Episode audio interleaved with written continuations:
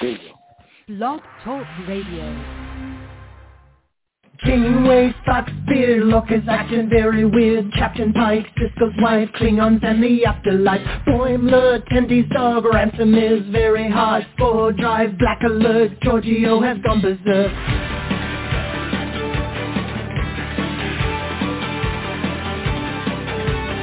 Teacher, bad left, Edward is an idiot? Is dead, is wed, Chekov's wearing red. Data's cat, Q had enough of that. Beam me up, make it so, everybody let's go. We talk about the series You can join us live by picking up your phone now. We talk about the series We're coming to you on your streaming services now. We talk about the series Comic we go beyond the show now. We talk about the series. Come and join us as we sit and chat and we go on and on.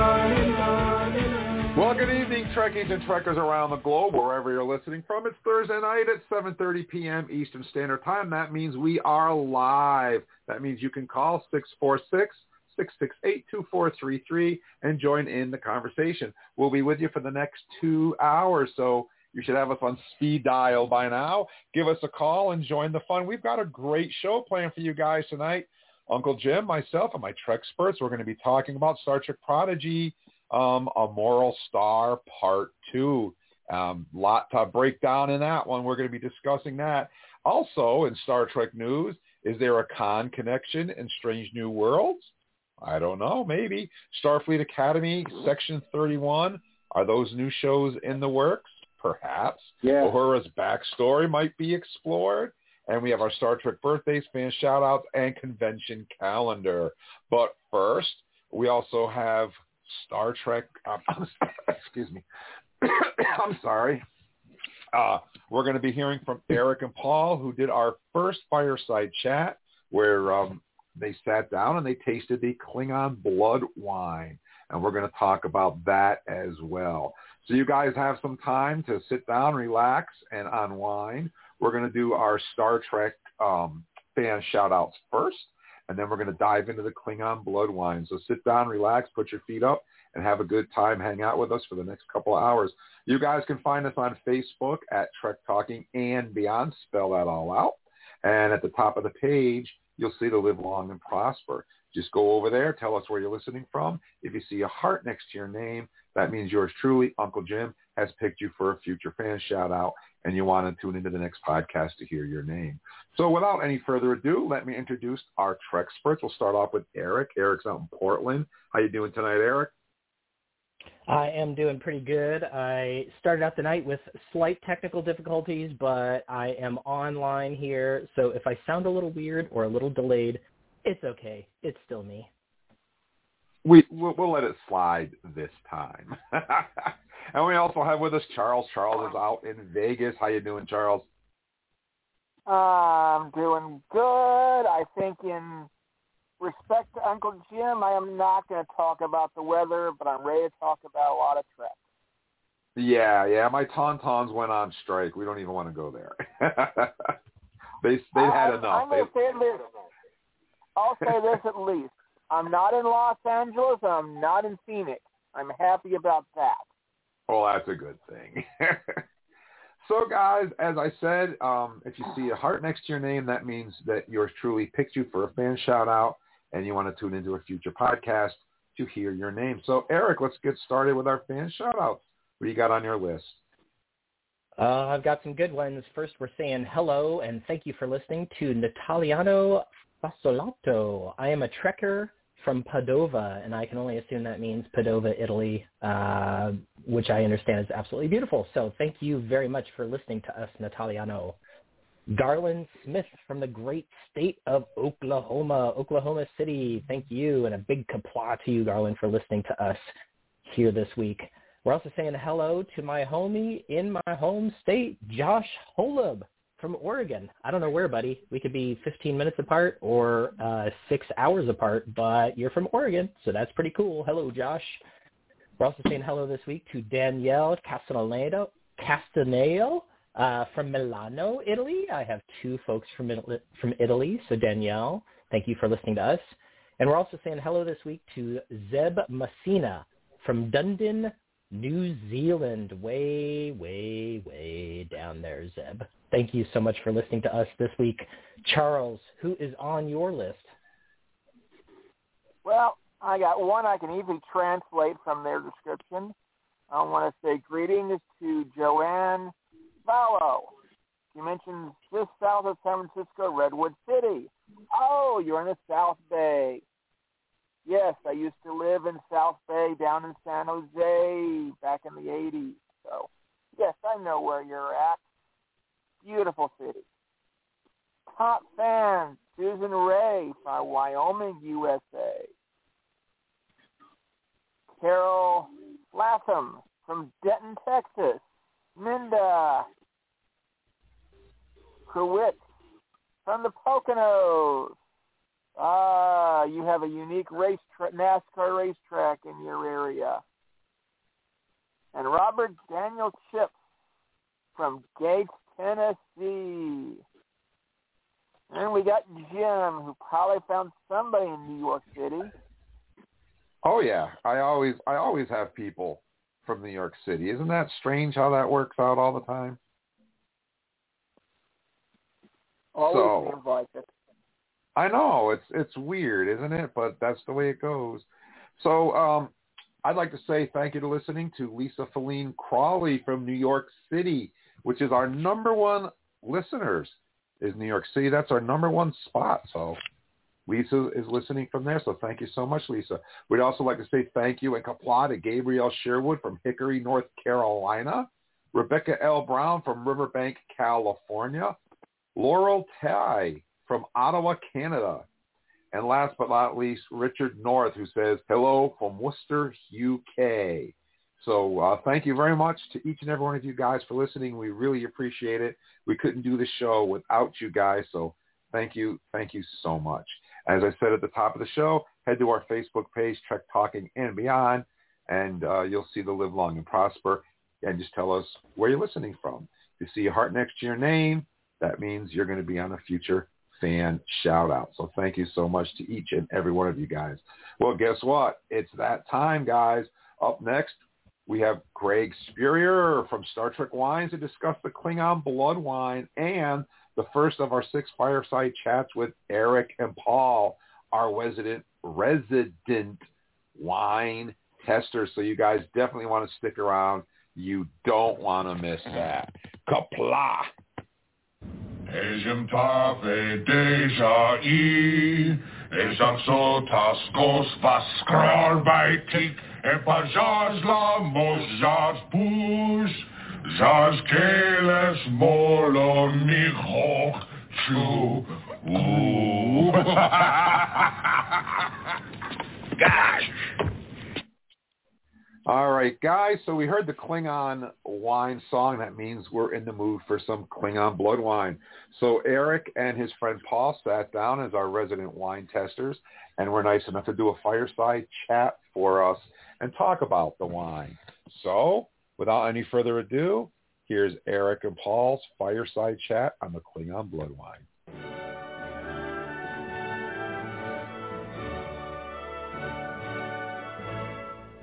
Welcome to the United Fermentation of Planets, where no glass has gone before. Ezem tave deja i, ezam sotas gos vaskrar e zaz keles molo.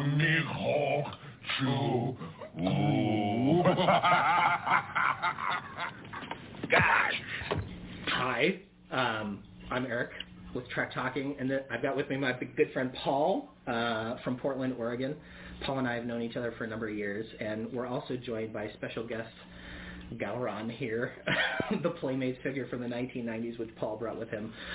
Which is- Because it's not nerdish enough to be sitting around drinking Star Trek wines without bringing some kind of toy accessory into the mix as well. Because otherwise, go big or go home, right? That's Erik? right. That's Thank right. You you have to have it all, and he's even got the blood wine cup. And in case things get out of hand, he's got a mek'leth um, to take care of business. So this is a good thing. Or in case he can't open the wine bottle, maybe it'll come in handy for that. Which right? I must tell you, I'm a little worried about with this bottle. So um, Don't, man, don't. So today, That's openable. Yeah, I'm so telling you. This looks really cool. So, um, Trek Talking was fortunate enough to be contacted by the good folks from Star Trek StarTrekWines.com, and they uh, were willing to send us something called the Armada Six, which is one bottle of each one of their um, signature wines here. They many of them come in fancy bottles. There's reds and whites, um, and they have super cool descriptions of them on their website and that sort of thing. And uh, Paul and I are going to be enjoying these bottles together over the course of the next six weeks or so. Uh, and we are starting today with the Klingon Blood Wine. And the Klingon Blood Wine looks that looks really cool. So what you're saying is you want to start kind of from a subtle perspective, right, and then gradually get crazier. Okay. I kind of felt like, you know, punching each other in the face right away was a good place to start. I did make Paul promise not to headbutt me. though. There'll be none of that. No, no.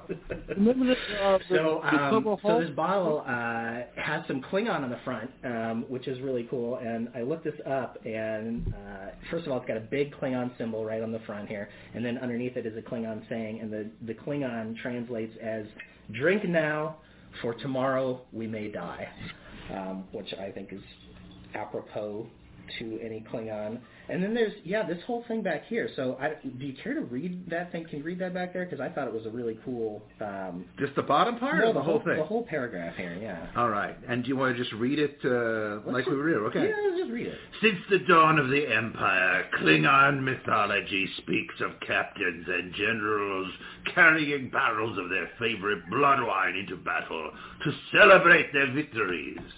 For more than a millennium, honor, duty, and tradition have been the cornerstones of Klingon culture. Blood wine has long been part of the Klingon ethos and played an important role in uniting the great houses. Blood wine is ritually consumed by warriors being inducted into the Order of the Bat'leth. Utilizing the same ancient method as the Klingon vintners, the grapes used to create this traditional blood wine were cultivated to produce strong fruit, vibrant colors, and bold flavors. Fill your goblet and rejoice, for tomorrow we may die. Oh, that is just my blood is literally running faster than it was four minutes ago. It just I'm already getting pumped up for this. And your hair is a lot longer too. It looks like you might be, I don't know, in Molly Hatchet or Slayer potentially. Uh, it, it happens, you know, the forehead sort of starts to take over and everything sort of slides to the back and becomes long and glorious. Before you know it, you've got weird silver spurs on the front of your boots. It's just, you know, ridiculous. You're taking apart your wallet, your phone, making a gun out of it. It's just, you know, These things happen. You drink enough blood wine, you never know. yeah, you never know. And you know, it uh, you just you blame it on someone else's house if something goes wrong. There are 24 of them, uh, 23 of which you can blame something on and not That's be a lot of fall guys. I like it. this is how the empire has it's thrived for so long. That's right, for a century. Uh, honorably, honorably success is what it says at the bottom of that, and I won't even plan to try and pronounce it in Klingon. It's like Batho. Can you pronounce Klingon? No. Um, I'm, I, is it phonetic? Well, I don't know. I Which don't part think am I here? This right here. Bat- Qapla'. There we go. Very nicely That's done. my, you know, That's our. That's, that's our, my, yeah. Yeah. I'm sure I'll do it much better after I've drank some of this stuff. We've been joined by midnight. Uh, my dog will come and go as we uh, as we enjoy our wine here. All right. Well, what do you think? Should we crack this puppy? Let's do it. All right. Let's do it.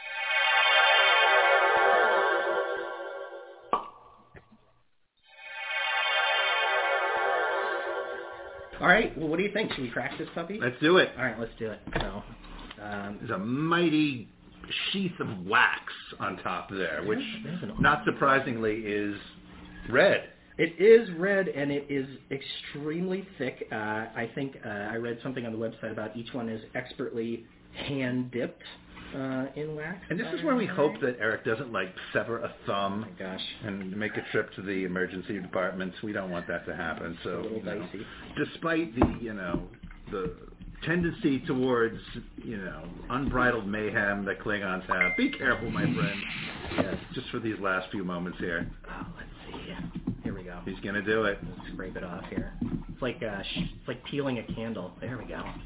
Excellent. Ooh. Okay. So you take the Ooh, wax look off at the that. top. Right on top, I'm seeing it. There's the symbol. There's a nice Klingon The symbol. glorious Klingon Empire. Right there. Gosh, I hate to poke a bottle opener in that. It's so Now, I believe there was some uh, in the, some of the Klingon marketing material I saw. It said that there would be a unique phrase, right, on each I do on each think court. I believe I remember I that. I believe so. Not uh, spoiler alert here, but I'm you know, but we don't know what that phrase will be. Well, let's give it a try. Hopefully it's in English, otherwise we'll have to pull out our Klingon translator. Yeah.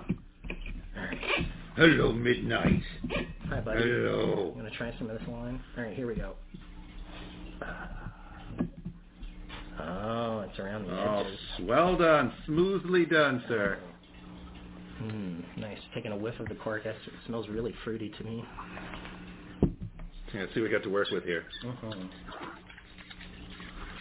Okay, there's all kinds of uh, graphics on here. Holy smokes, it's all in Klingon. It's all in graphics, and then uh, there's a web address or two, and it does kind of require that one be able to read Klingon. It does. I'm not sure how to translate that without uh, inputting symbol by symbol. So we'll have to maybe uh, save that and give that a go another day, because that's not going to be easily translatable. But you know, a little known fact about Gowron, right? He's a terrific orator, great speaker, but he's illiterate. He can't read. So, um, you know, we can't, you know, What are you going to do, Gowron? what are you going to do? He's just not He's able to help here, us out. and he can't uh, even help us. You know, he's he's used to just using his words to get what he uh, wants, not read the words of others. Well, this is kind of nice because the cork can uh, act. I think is just about the right height for uh, to be a stool I think so. If think he drinks so much he can't stand up on his own anymore. Yeah, he's He'd be got a like, place to sit. I will just rest myself here.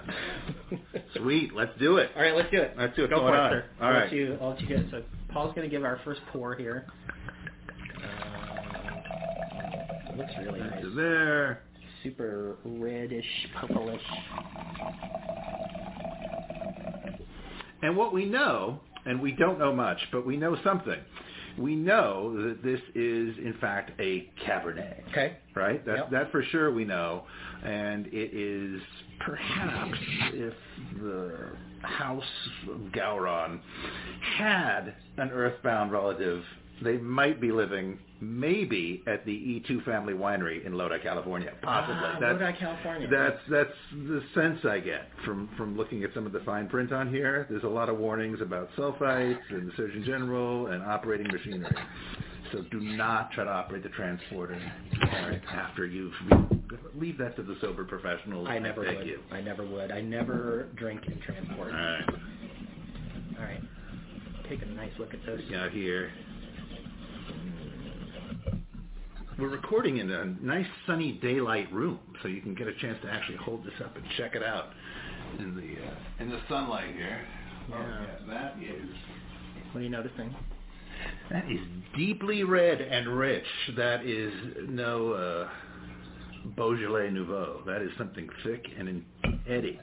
It's a really beautiful color. It's I don't even know how to describe it. A deep burgundy, purpley color. I really like the smell of it myself. Oh yeah, Ooh, that's nice. that's a monster. I like Actually got um, some. Yeah, it's really, it's really flavorful. I mean, it, that's the kind of wine I like. Is I like a, a wine that does punch you right in the face. Yeah, a little bit more of a. Are you a more of a white guy? A white white white wine no, guy? no, I'm a red wine guy. I'm the uh, same way, Yeah, and. I love Zinfandels and things like that Yeah, that are big. same and- here. Big and bold, and this has um, it's it's got it's really fruity, which Yeah. I like.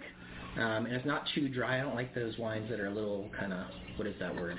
Tannic or something that Yeah. that coat your tongue a little bit too much. Yeah, this has got a lot of super deep fruit to it, almost like uh almost like a or you had an angry uh, an angry jar of, of like Marionberry jam in your fridge, right? Oh That- yeah, Klingon Marion Berry. Yeah, they've just been right. I said, I'm tired of waiting to be spread on someone's toast. Let me out. Yeah, very super berry, very super forward with that.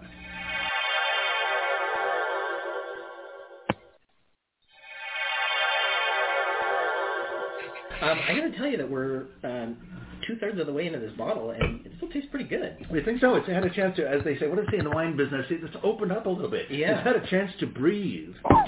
Yeah, it's um, to me it uh, is less of the, and I don't know a lot about wine, so I might be just I'm just giving you my off the cuff idea here.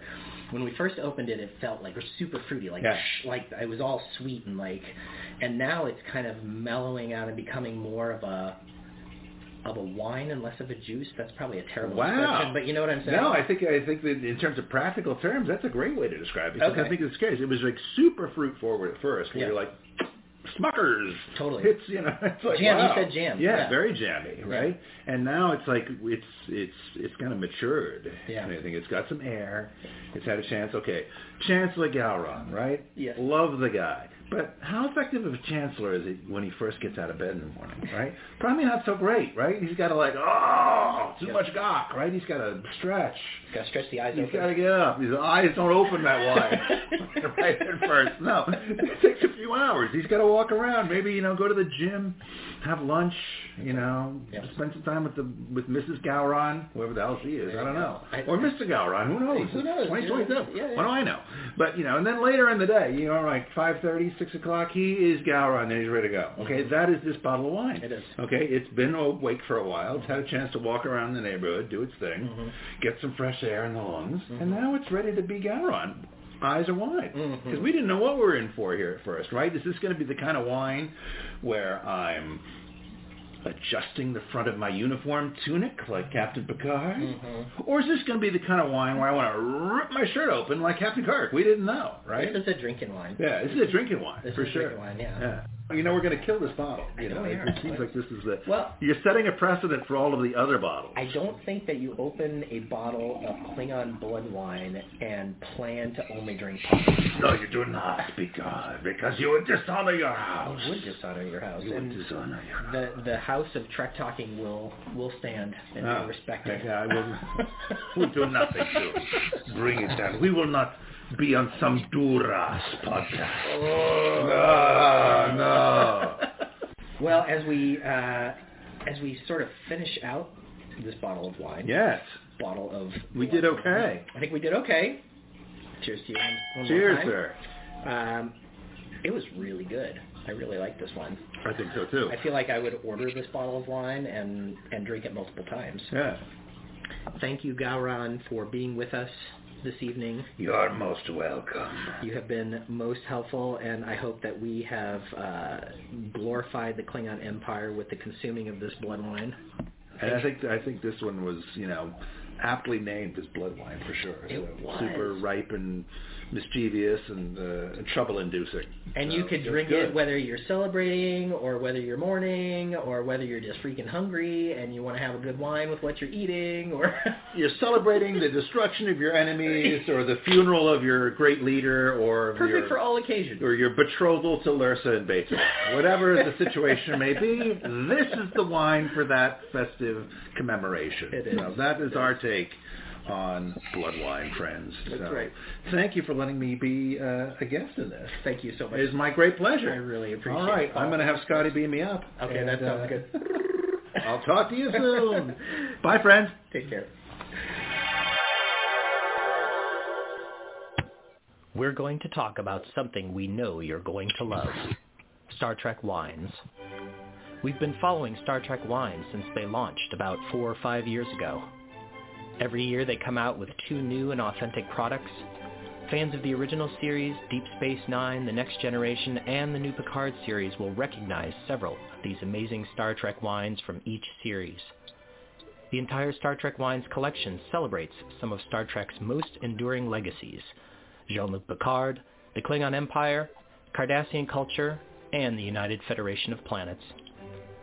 Right now, Star Trek Wines is featuring its full collection, all six bottles in an interplanetary six-pack called the Full Armada, a must-have for any Star Trek fan. Over the next six weeks, we're going to sample and explore each wine and talk to the creators about how they put these wines together. These wines are rich in detail, including individually numbered bottles, hand wax dipped enclosures, 3D rendered bottles created from the original props used on the shows, and even a blue Chardonnay. Liner notes crafted by writer Una McCormack for historical accuracy are all part of the package. The elegant Chateau Picard Old World French Cru Bordeaux is produced by and imported from the real Chateau Picard in France.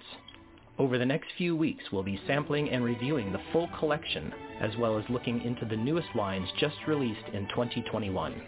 An Andorian Blue Special Reserve Chardonnay, which features a United Federation of Planets metal medallion, silk screen designs, and a stellar blue wine sought after throughout the galaxy. We'll also do a deep dive in the legendary Cardassian Kanar, long considered one of the holy grail collectibles in the Star Trek universe. So join us as we go behind the scenes with the team behind Star Trek Wines. Well, we're lucky enough to have with us tonight, live from Star Trek Wines, um, in Maryland, I believe, is is what we talked about when we were on the phone. I believe it was Maryland. We have Craig Spurrier from Star Trek Wines. Thank you for joining us tonight. Hey, thanks for having me. It's a pleasure to be here. We also have with us the one and only Paul, who we heard on the uh, fireside chat with Erik. How you doing, Paul? Qapla', my friend. I hope my connection is sound. Yes, we can hear Sounds you good. fine. So, uh, so what did you guys think overall of the Klingon Blood Wine?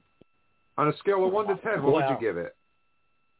Wow. Put you on the spot. That's an yeah, that's an interesting question. I would say that from my personal wine drinking perspective, like I said in the recording there, I'm a big red wine guy. Like that, those are the types of wines that I personally like the best.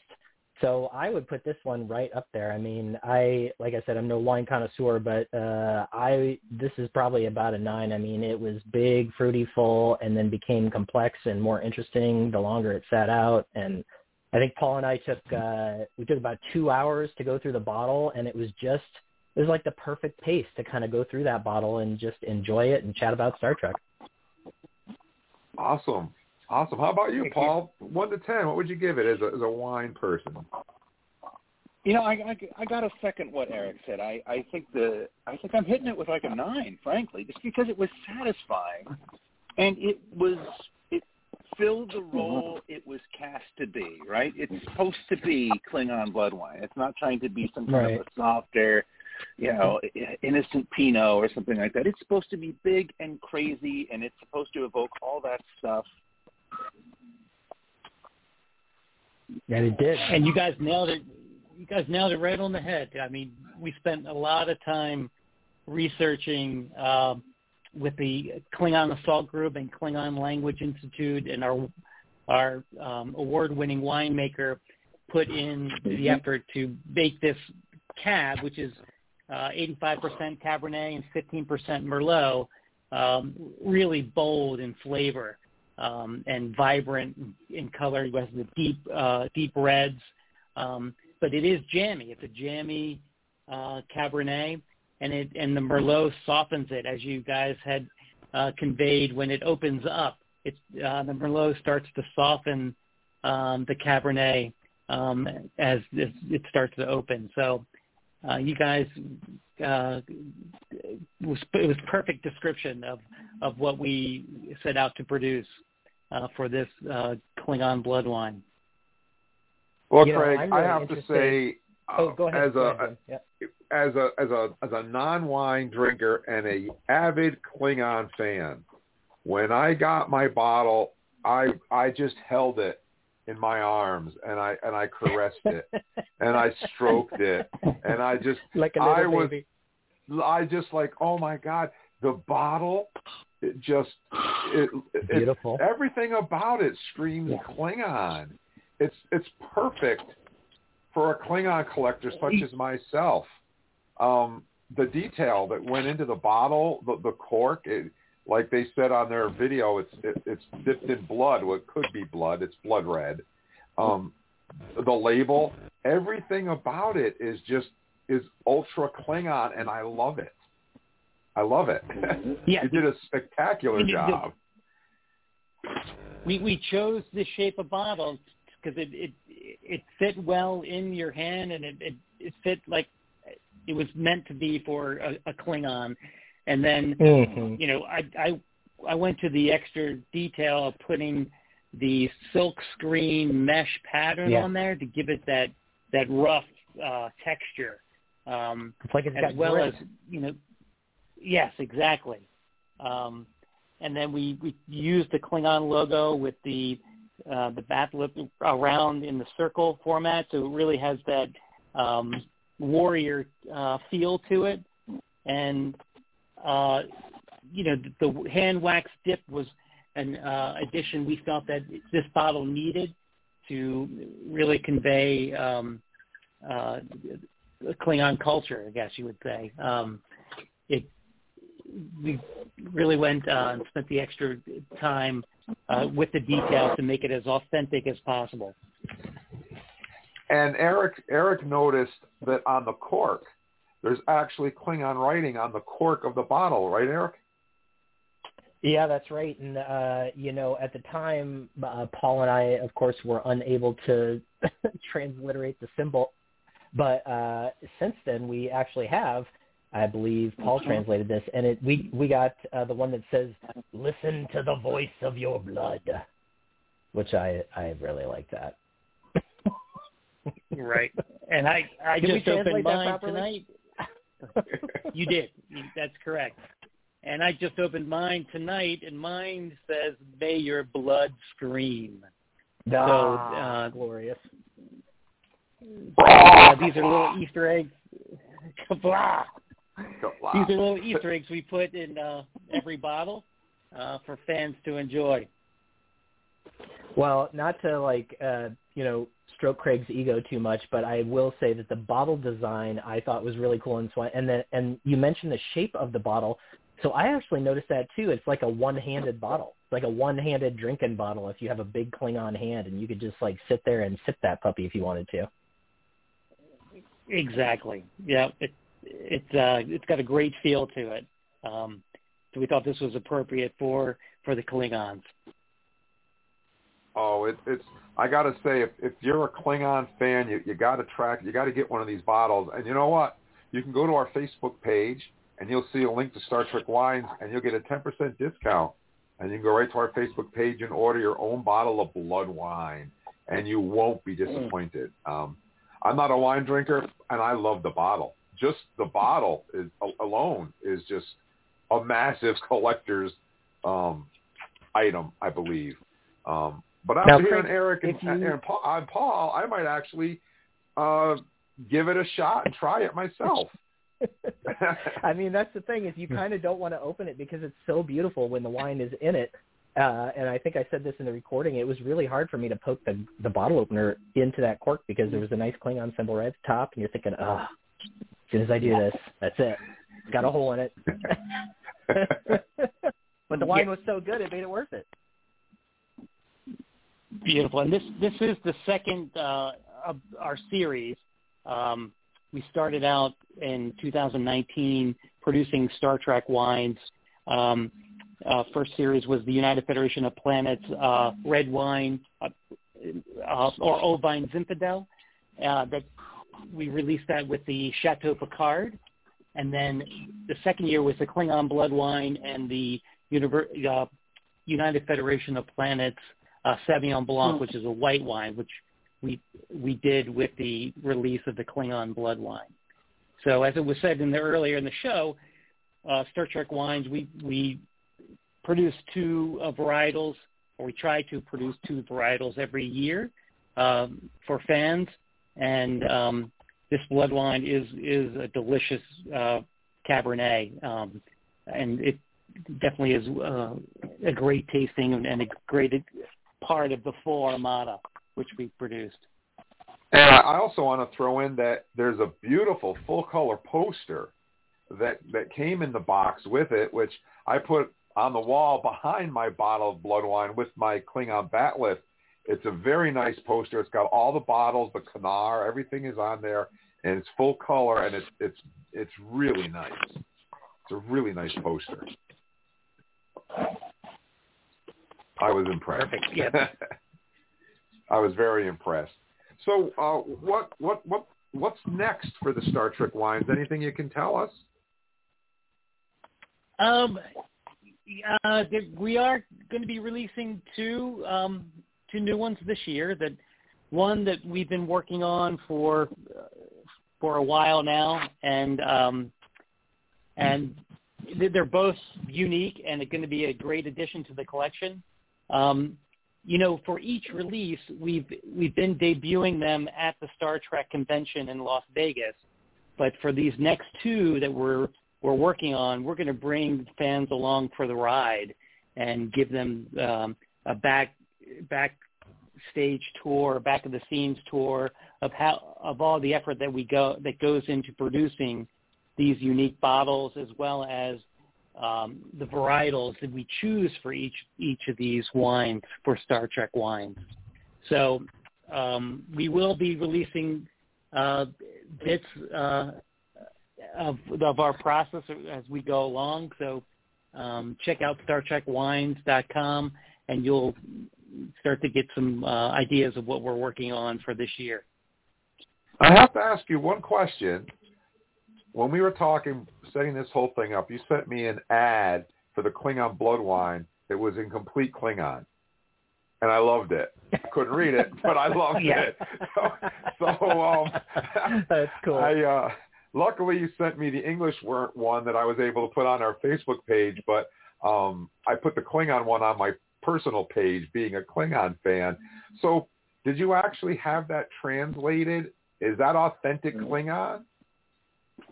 That is authentic Klingon, and we did work with the Klingon uh, Language Institute to have that translated, and they helped us through the whole process, the development process of the Klingon blood wine.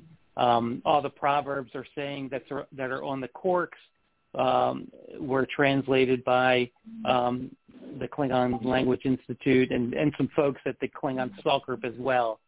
So if you go to StarTrekWines.com um, and go to the, the bottom of the site, there is a link for Captain's blog, and then you can see the um, the full translation uh, of our Klingon press release in Klingon. So it was a you know great honor to work with uh, the folks uh, at the at KAG and the Klingon Language Institute, um, and you know without their help, uh, you know, I mean, with their help, it's been a truly a great, authentic product that we produced. Um, we try to be as canon as possible and in, in universe when we release uh, our our wines. Yeah, and it shows. I mean, I, I like I said, I was very impressed with the bottle and the presentation and the Klingon language, the whole nine yards. I, I really felt like I was holding an actual bottle of Klingon blood wine. I was very impressed. You guys did a phenomenal job. Excellent. Thank you Thank so you. much. Yeah. So Jim, just in case uh, any of our listeners are interested, I to close out this segment here, I have a little bit of blood wine trivia. Did you know that Martok and Worf considered the vintage of 2309 to be the finest vintage of Klingon blood wine. So I cannot, as good as this uh, vintage was, I cannot wait to see what you guys are doing in 2309. I just wanted to say that. yes, we have we have a great bridal coming out in 2221. Um, so that uh, it's a little hint of what's to come. Excellent. And, that sounds very very cool. Eric, what what is the next? What are we going to be hearing from you and Paul on for the next one? Have you decided yet? Well, uh, I think what Paul and I decided was that we were going to pivot and we're going to do a white wine next. So, uh, so Paul, uh, since you're still on the line, I'll put you on the spot. Do you want to do the uh, the Andorian Blue Chardonnay next, or do you want to do the United Federation of Planets Sauvignon Blanc next?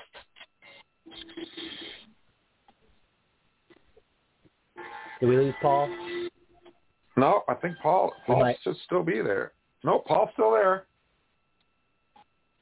Can't hear you, buddy. ran to the- All right. Nope. Well, let's say until we hear from Paul, let's assume that we're going to do the uh, the Sauvignon Blanc next. All right. Perfect. So That is so uh, yeah. drinking. So Craig knows Great what to uh, Sauvignon study up from- on for the next one. and I and I know um, we're going to bring in my uh, winemaker Andrew Nelson, who just uh, got awarded uh, top 40 under 40 tastemaker by Wine Enthusiast, and he's the Oh, one cool. who uh, who blended the Sauvignon Blanc um, uh, for uh, for us and for this release, and it's from North Coast, and it's it's an excellent Sauvignon Blanc. Um, but he'll be able to fill in any of the details on on uh, the, uh, the the blending of that wine. Uh, that is fantastic. That's very, very exciting. I love being able to talk to the people who actually make the wines because you you kind of get an insight into their process and like just the way that they think about wine. That's that's very exciting. And um, yeah, so you guys can head over to Star Trek Wines and check that all out. And as I said before, you can go to our Facebook page and you'll find the ad there for Star Trek Wines, and you'll get a 10% discount if you click using that link. So you can get blood wine, you can get Chateau Picard, which I think we want to do uh, near the end of our testing so that we can line that up with the release of Star Trek Picard, maybe if we can work that out. I think, I think yes, that makes sense. Yes, we plan. Yeah, we're saving the Chateau Picard for the very last bottle in our in our series here. So Good. Yeah, that makes sense. So without any further ado, I want to say thank you so much to you to uh, to you and Paul both for testing the wine for us. Thank you, Paul. I don't know if Paul's back or not, but um, he says thank you, muted. Paul. He says he's here but muted. So I'm not sure if he's muted or not, but uh, no, it I, was awesome. okay, he should well, it was be- awesome he to should have him be. come over. Yeah. no, he should definitely be on. All right. Who knows what's going on? But yeah, it was Yeah. awesome to have him come over. So thank you, Paul, so much for. Uh, and we actually uh, just made a plan. We're gonna get together this Saturday and enjoy the Sauvignon Blanc. So uh, stay tuned for that next week. Absolutely, and thank you, thank you so Great. much to to, uh, to Craig for coming on for Star Trek Wines, and he'll be joining us again next week as well. And I want to say thank you to Heather for contacting me and making this whole thing happen as well. So thank you Yeah. so much to Heather for making this possible. That's great. And and Qapla'. Qapla'! There you go. And we'll talk to you. We'll talk to you next week. Thanks for joining us. All right. Thanks. Bye bye. All right, guys, but wait, we're not done. We still have a lot to talk about. Coming up next, we have our Star Trek birthdays, convention calendar, Star Trek news, and our review of Star Trek Prodigy, A Moral Star, Part 2. So we got a lot of Trek talking to go. Trek Talking. All things Star Trek and beyond. Thursday night, 7.30 to 9.30. All hailing frequencies are open. iTunes, iHeart, Stitcher, Spotify, Amazon, and wherever fine podcasts are found. Trek Talking. Boldly going wherever your mind is willing to go.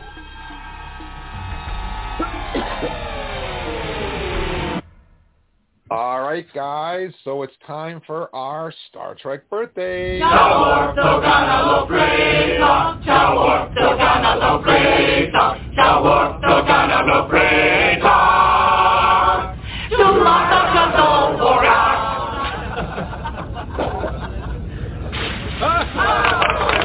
That was not a Klingon song. And Grumpy Worf says, you know what? He had too much Klingon blood wine. that's that's what he did. Too much blood wine. Yep. So um, we always do our Star Trek birthdays, and we start off by remembering those members of our Star Trek family who sadly are no longer with us. And for that, we turn to Eric. I don't know, Eric. Can you hear me now? Can you hear me? Yes, now we can hear you. that, guys. More technological difficulties. Well, uh, this week We- after live. Sam Gilman. We- Yes, it's true. Uh, you never know what you're going to get. Um, so yeah, let's get started with our remembrances. So this week we're remembering Sam Gilman, who played uh, Doc Holliday, of course, in the TOS episode Spectre of the Gun, one of those episodes that we love to uh, talk about on the show because it's just, I don't know, it's one of my personal favorites from TOS. So happy birthday to Sam Gilman. We're also saying happy birthday to Stefan Gierasch, who played the character Hal Mosley in TNG's episode A Matter of Time. Um, is uh, he's a pretty prolific actor. Actually, he uh, performed on television uh, and film from the early 1950s until 2009, and has uh, over a hundred television credits to his name. So, uh, happy birthday to Stefan. We're also saying happy birthday to actor Michael Strong, who played Dr. Roger Korby, the android, in TOS's episode What Are Little Girls Made Of, our first android episode we get uh, in all of Star Trek. Uh, so happy birthday to uh, Michael Strong. We're also saying happy birthday to Miguel Ferrer, uh, who was the XO of the USS Excelsior, uh, Sulu ship in Star Trek 3. Uh, but he's probably better known uh, for his role as Bob Morton uh, in the 1987 film RoboCop. uh, he also played uh, FBI. Yep, and he and he was also the FBI agent uh, Albert Rosenfield uh, in Twin Peaks. So if you're a Twin Peaks fan, you know this guy as well. So happy birthday to Miguel Ferrer. Uh, we're saying happy birthday also this week to Ronnie Claire Edwards, who played the character of Talur uh, in uh, TNG's episode Thine Own Self. Interesting fact about that episode, uh, her costume from that episode was actually later sold off at the uh, It's a Wrap sale uh, uh, auction on eBay.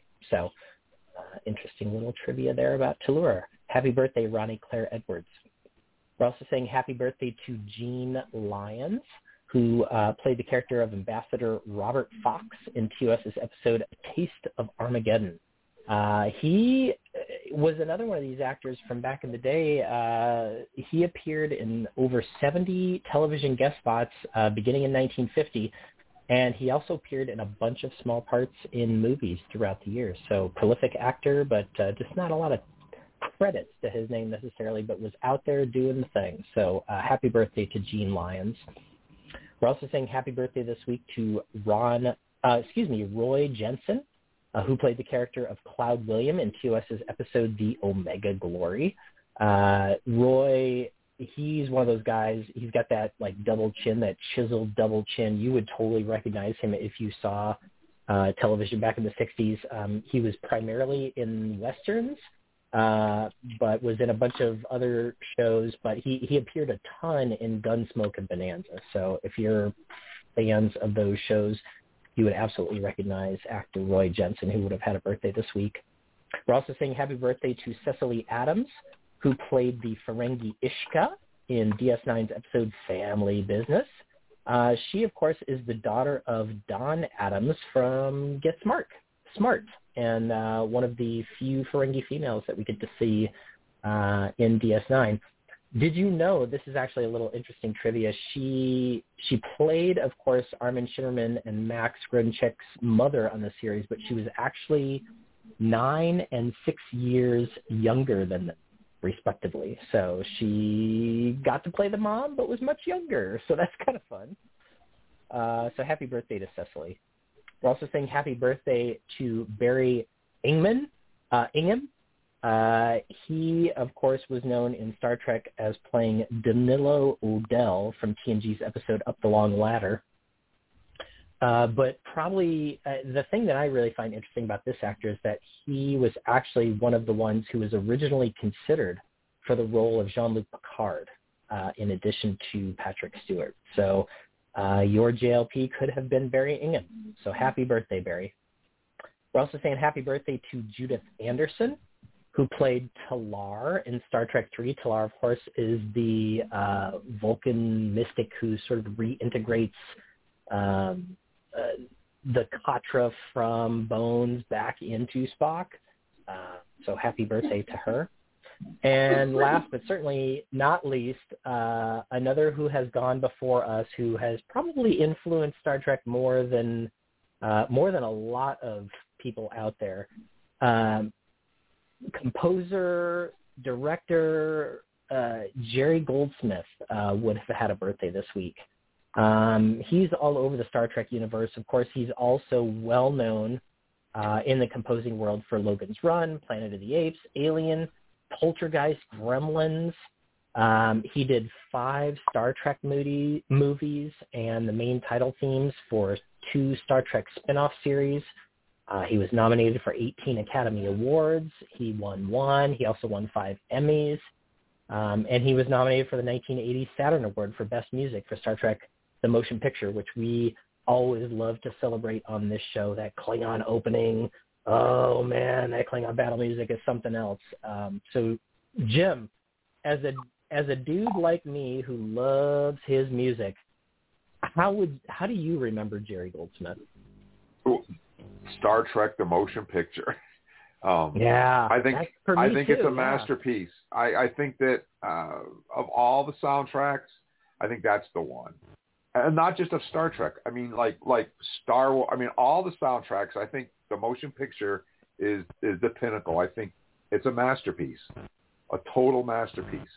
And uh, he also did the music in Star Trek Five, which which I enjoyed as well. But I think Star Trek: The Motion Picture is the one. Like you said, if you go and you look, he's he, uh, he's done so much. But I think Star Trek: The Motion Picture, in in my mind, like you said, the Klingon battle music, even the theme, Star Trek: The Motion Picture theme, which um, was rewritten for for TNG and is still used today, actually. Um, yeah, and music is so so important to setting the mood for anything. I mean, if you've listened to the podcast, Yeah. you know I'll, I'll pick it apart if the music sucks or it's not right. But uh, he hit Yeah. every note perfect in the motion picture. In fact, you hit every note, yeah. I still wonder when they're flying through V'ger and you hear the music, is that actually is that the music or is that V'ger that you're hearing? Uh, That's see, how good the soundtrack the, is. That's the brilliancy of that, and that that whole like. There's an era of keyboards that produced that like wide fat pad sound that you get in the motion picture, and I I just love that sound, and that's why if you ever like, uh, unfortunately, you just missed one opportunity to see Star Trek: The Motion Picture in the movie theater. Uh, I believe last year was its which anniversary? Forty. Uh, I lost track. Thirty fifth. Forty fifth. 42, I think. Anyway, it was back. it was back in the movie theater. If you ever get the chance to see that movie in the movie theater with really good sound, you definitely should take it because that soundtrack is something else. It is. It really is.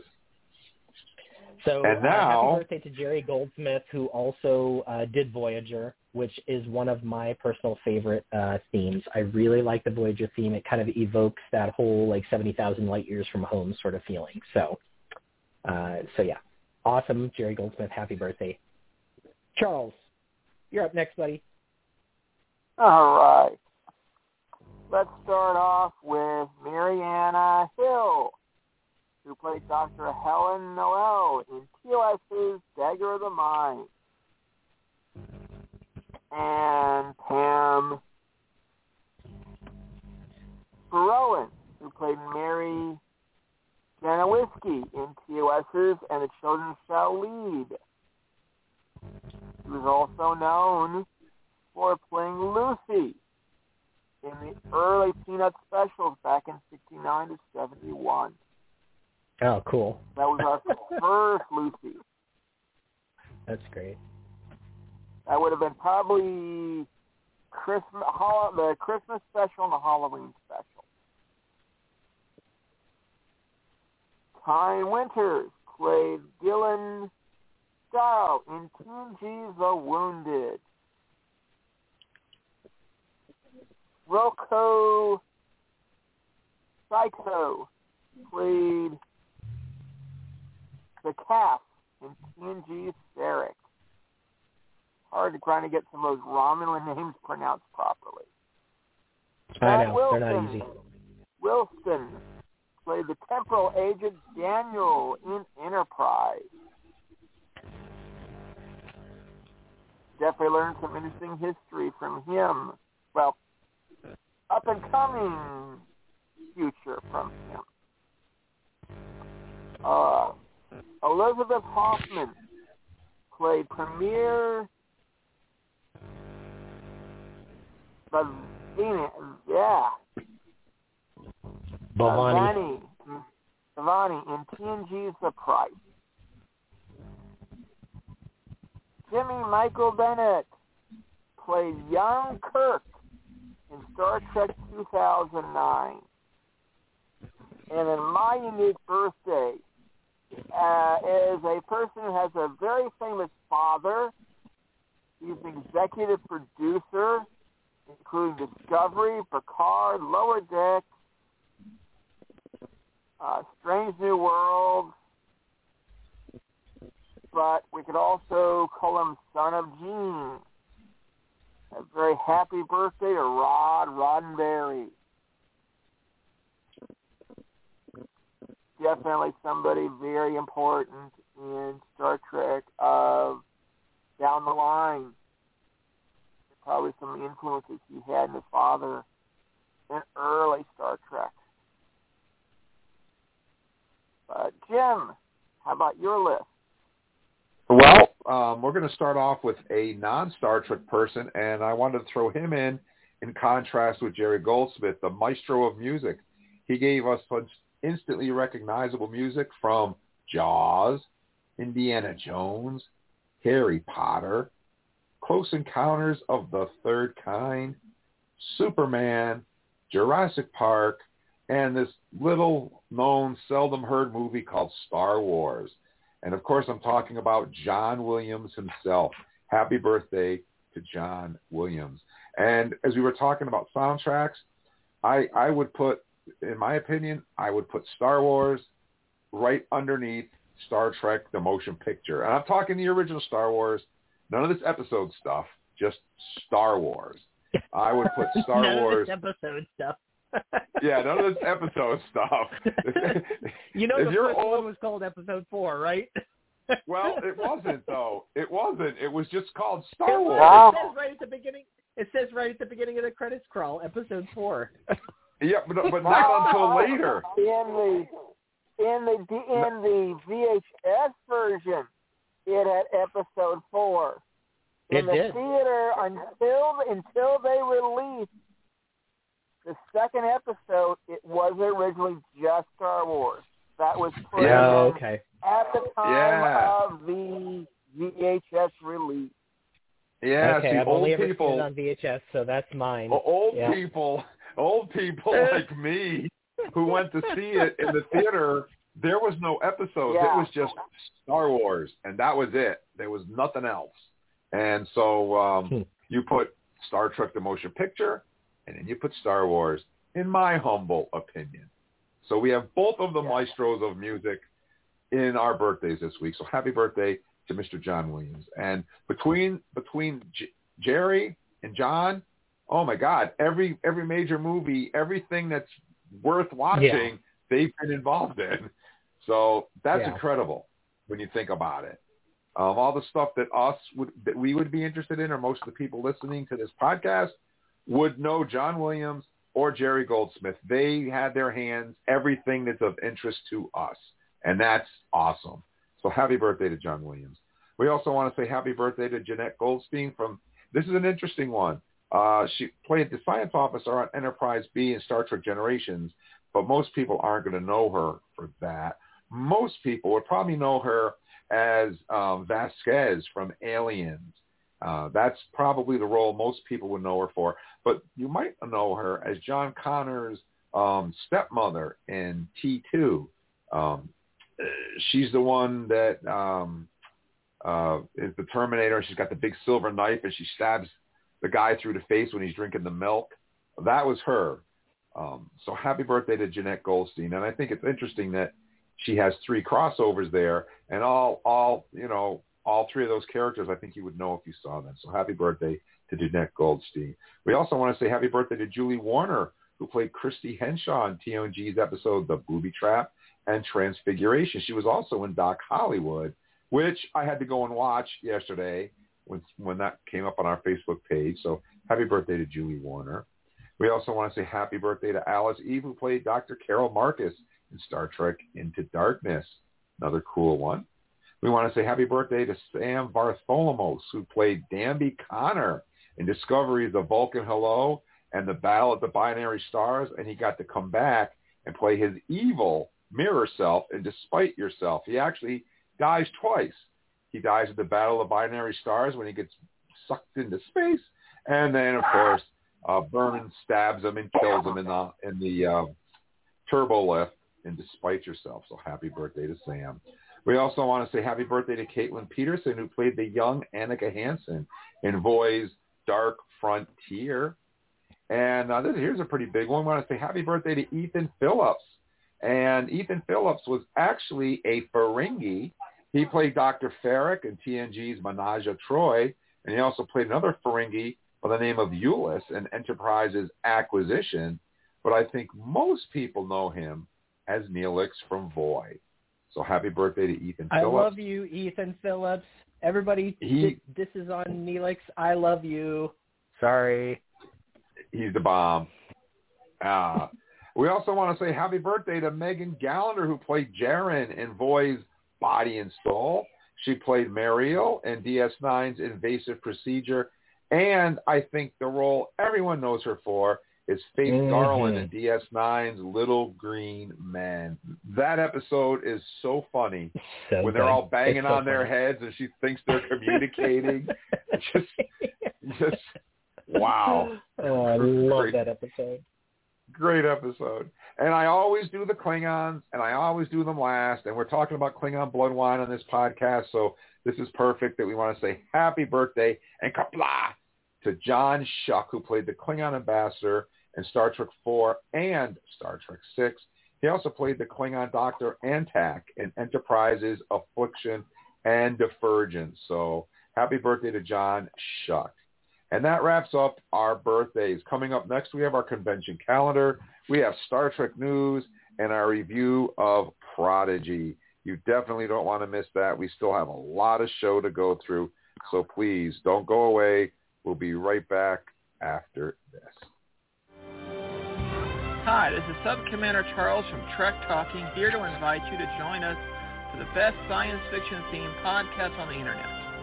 Our elite team of Trexperts are here to discuss Star Trek and related science fiction content, and we want to hear from you. Dial 646-668-2433 Thursday nights from 4.30 to 7.30 p.m. Pacific Coast Time, and we'll get you on the air to share your opinion. Or you can also find us on Facebook. We have faith that you will call. And it's time for convention, convention, convention, calendar, calendar, calendar.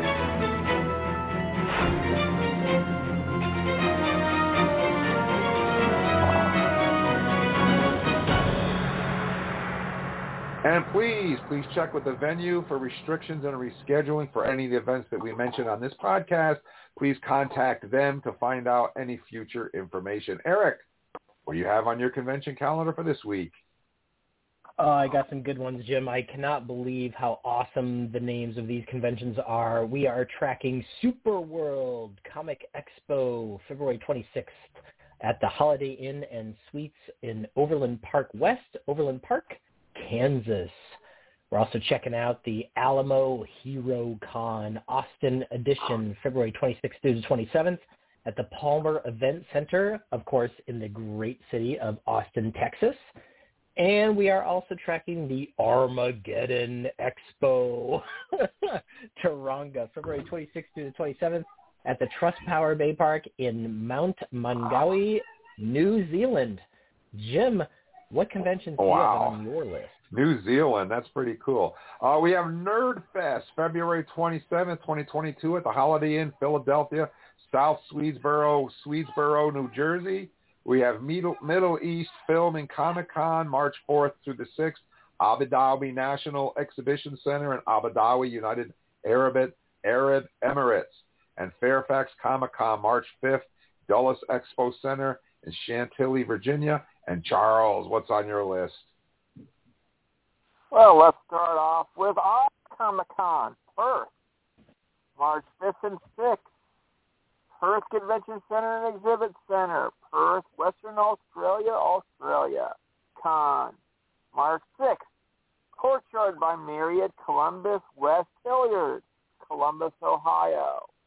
And finishing off with Northeast Comic Con and Collectible Extravaganza, March 11th through 13th. Foxborough Regency Hotel and Convention Center, Foxborough, Massachusetts. Lots of good shows. Check them out if there's any near you and have a good time and stay safe. Coming up next, we have our Star Trek news. And for that, we have to play our clip. Priority 1 message from Starfleet coming in on secured channel. Incoming transmission. Enter authorization code. Command codes verified. Define parameters of program. Level 9 authorization required. Specify parameters. Transfer of data is complete. Black alert. Black alert. And it's time for Star Trek news. And I'll start off. Well, actually, no. We have Nate. Nate, are you with us? Do we have Nate? Hey, you got me. Uh, Paging Nate Nate. from Vegas. Can you hear me? Is, is, There we is Nate go. from Woo! Vegas with us? There he is. There he is. Nate- First of all, before I start into the news, Charles didn't want to tell you the temperature, but at the start of the show, it was a lovely, sunny 75 degrees Fahrenheit here in Las Vegas. I just oh, wanted Oh, to frigid. make sure that that I'll be the one to tell you that. I guess. Oh, that's pretty It's now sweet. 73 though, so it's a little bit cooler. Oh, man. That's awful. I know. All must right, be tough. so the, the news I have for us today is once again Star Trek Online uh, related. Uh, starting yesterday, uh, well, of course, the 12th anniversary event is still going on, so you can participate in that to win your free Tier 6 ship for that.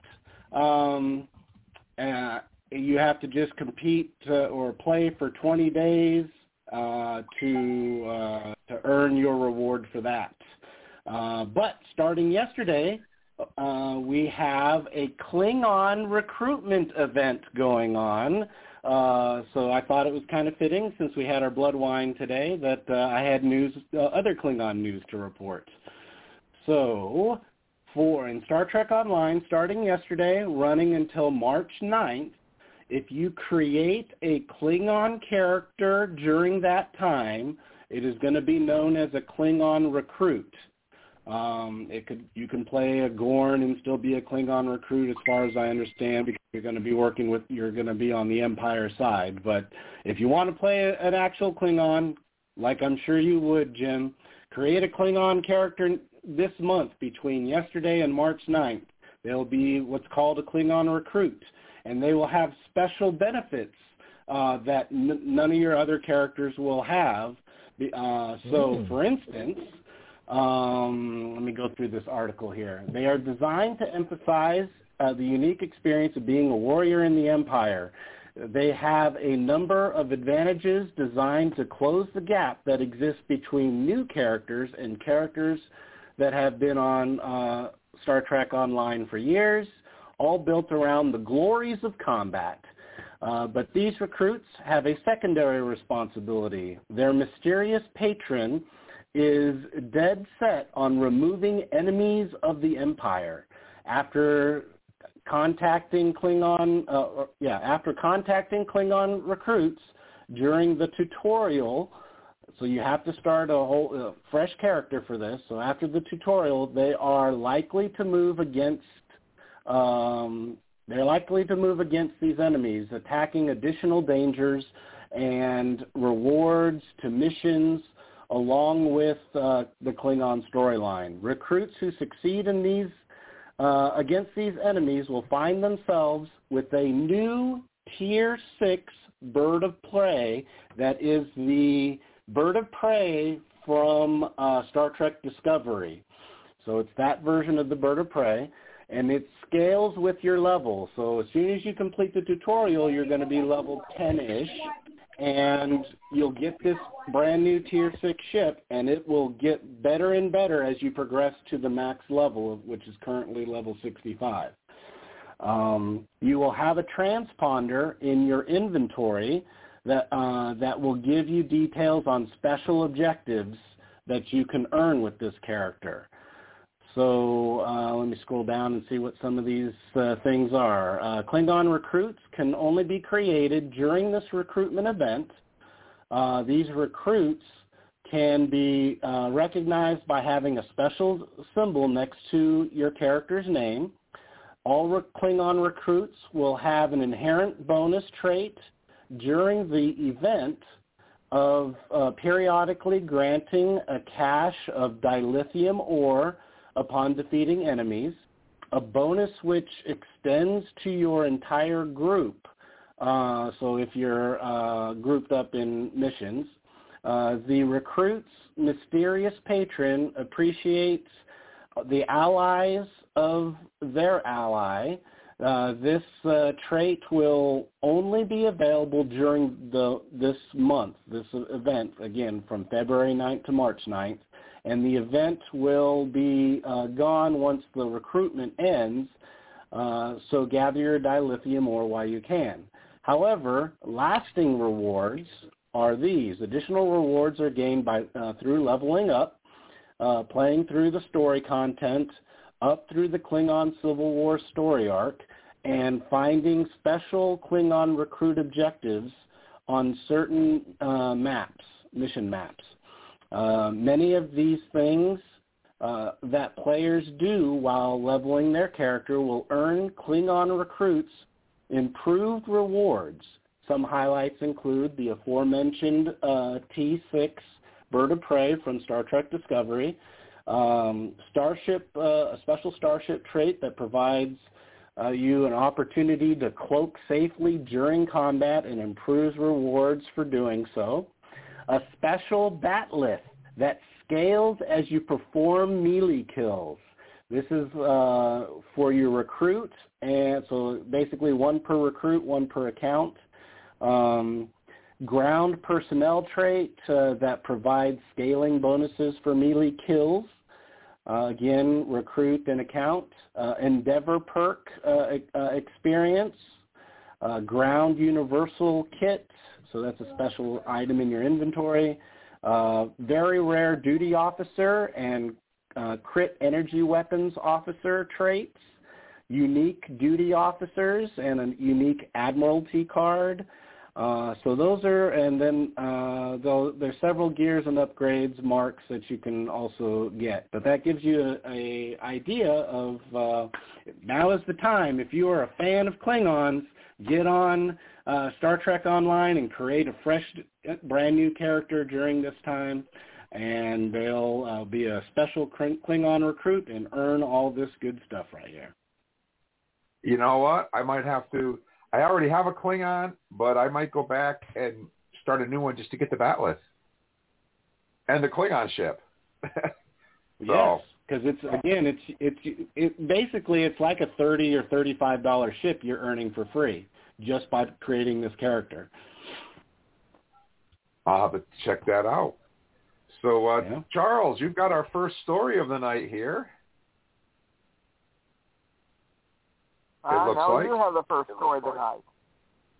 No, but we're going to you. Okay. Starfleet Academy series in works as Paramount Plus looks to further expand Star Trek universe. Star Trek Academy is in development at CBS Studios and Alex Kurtzman's studio-based secret hideout for Viacom streamers, sources say.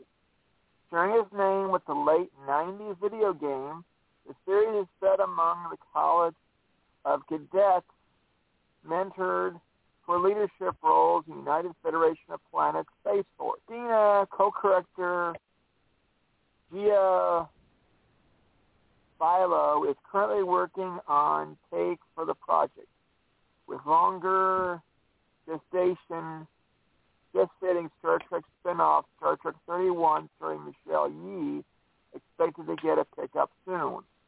Starfleet Academy is believed to be in the next in the Star Trek deve- Star Trek's development pipeline behind it. During Paramount Plus's TCA executive session, Nicole Clements, president Paramount Plus original scripted series, noted that Michelle Yeoh led Section 31 was still in the works and was expected news soon. Star Trek boss Kurtzman, speaking during the Star Trek Strange New World panel later in the day, confirmed that the latest growth spurt in the Trek universe. Revealed that there, there is another one besides Section 31, but added he wanted to keep it tight-lipped about the new series.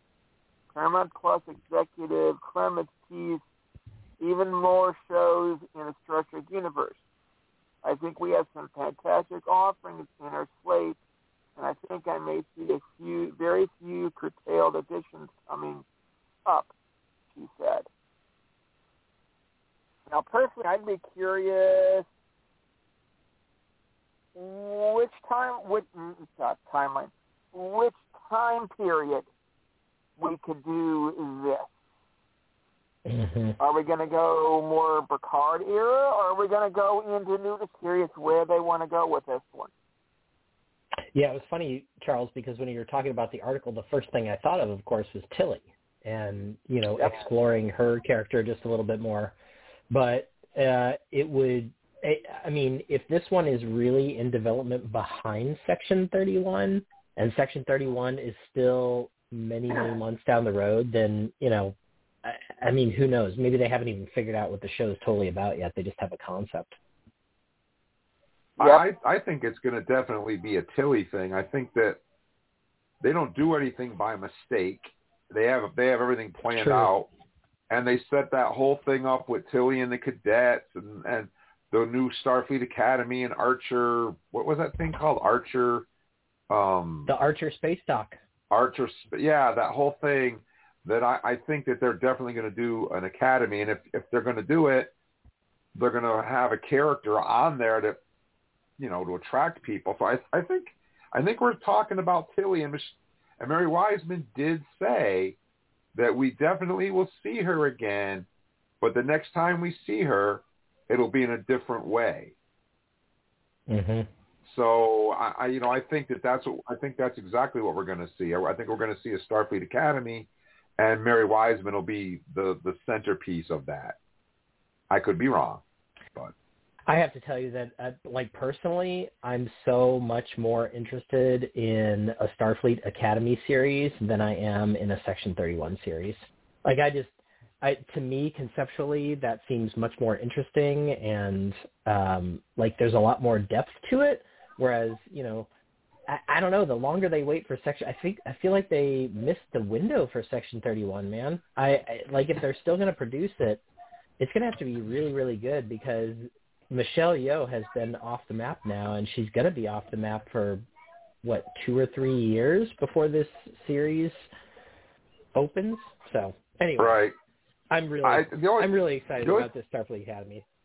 the only thing about a Section 31 is that gives them an opportunity to go back to um, to Discovery pre-future, where we still have Laurel and we still have that whole we still have Ash Tyler and the, the Right. um, fallout from the from Control, which we never really got to see um, because Yep. Discovery jumped into the future. So um, yeah, I mean, you know, I love Michelle Yeoh. when she kicks the guy in the face behind her. Oh my god, Unbelievable, unbelievable. I just I love Michelle Yeoh, and uh, yeah, I, I hope that they can make that Can I happen. tell you, Jim? Just the other day, I showed my 12-year-old Crouching Tiger, Hidden Dragon, and she loved that movie, and part of it was because of Michelle Yeoh. Like that's the kind of power she has. Yeah, she she she is definitely definitely um, awesome for sure. And Eric, you've got our next story up here. I do. Star Trek Strange New Worlds First Look expands Uhura's backstory. Uh, the press was treated to a proper first look at Star Trek Strange New Worlds in the form of a clip, presumably from the first episode. While the sneak peek featured most of the series' main ensemble, including Anson Mount's Captain Pike, Rebecca Romijn's number one, Ethan Peck's Spock, Jess Bush's Nurse Chapel, Melissa Navia's Erica Ortegas, and Bruce Horak's Hemmer, it was Cecilia Rose Gooding's cadet Nyota Uhura who was front and center, giving us a new insight into this beloved original series character. The clip begins with Uhura donning her dress uniform, exiting the turbolift to meet a much more casually dressed Lieutenant Ortegas. Apparently, Ortegas thought it would be funny to tell Uhura that she should wear her dress uniform to the dinner gathering Captain Pike is hosting. Once Uhura and Ortegas arrive at Pike's party, it becomes clear that Uhura is the guest of honor. We learn she is new to the ship and has been selected from thousands of applicants for the role. Pike and the other gathered crew members are curious to learn more about Nyota. She speaks 37 languages and is still not sure if she wants to be in Starfleet. Pike asks her how someone so unsure could put in so much work to get where she is today, and Uhura gives us a brief introduction of her backstory, which was woefully underdeveloped in the original series and subsequent films. Uhura says she always planned to study alien languages at the University of Nairobi, where her parents were both professors.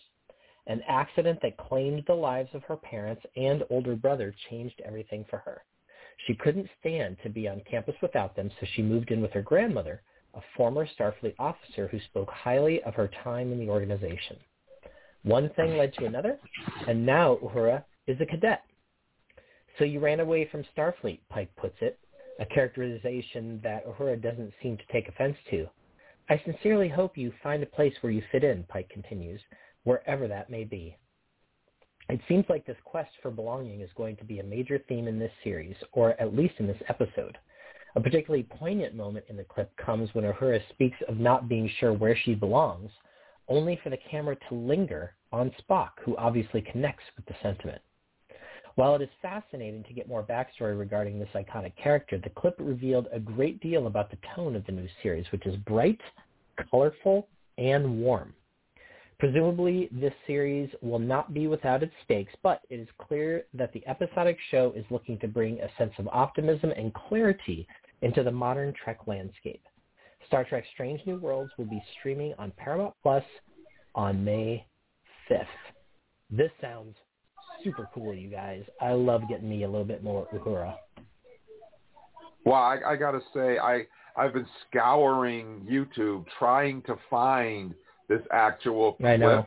Um, it. it's not a, it isn't available anywhere, but I've I've seen this same breakdown on several other sites.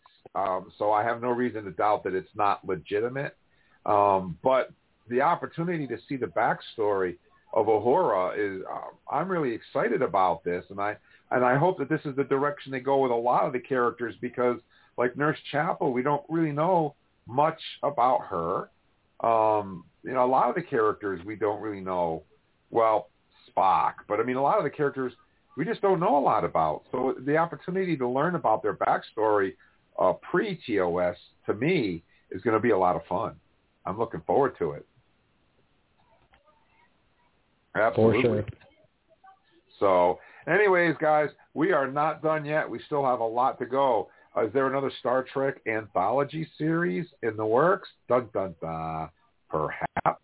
And we still have our view of Star Prodigy, A Moral Star, Part 2 coming up. So don't worry, we still have plenty of Trek talking to talk Trek Talking. All things Star Trek and beyond. Thursday nights, 7.30 to 9.30. All hailing frequencies are open. iTunes, iHeart, Stitcher, Spotify, Amazon, and wherever fine podcasts are found. Trek Talking.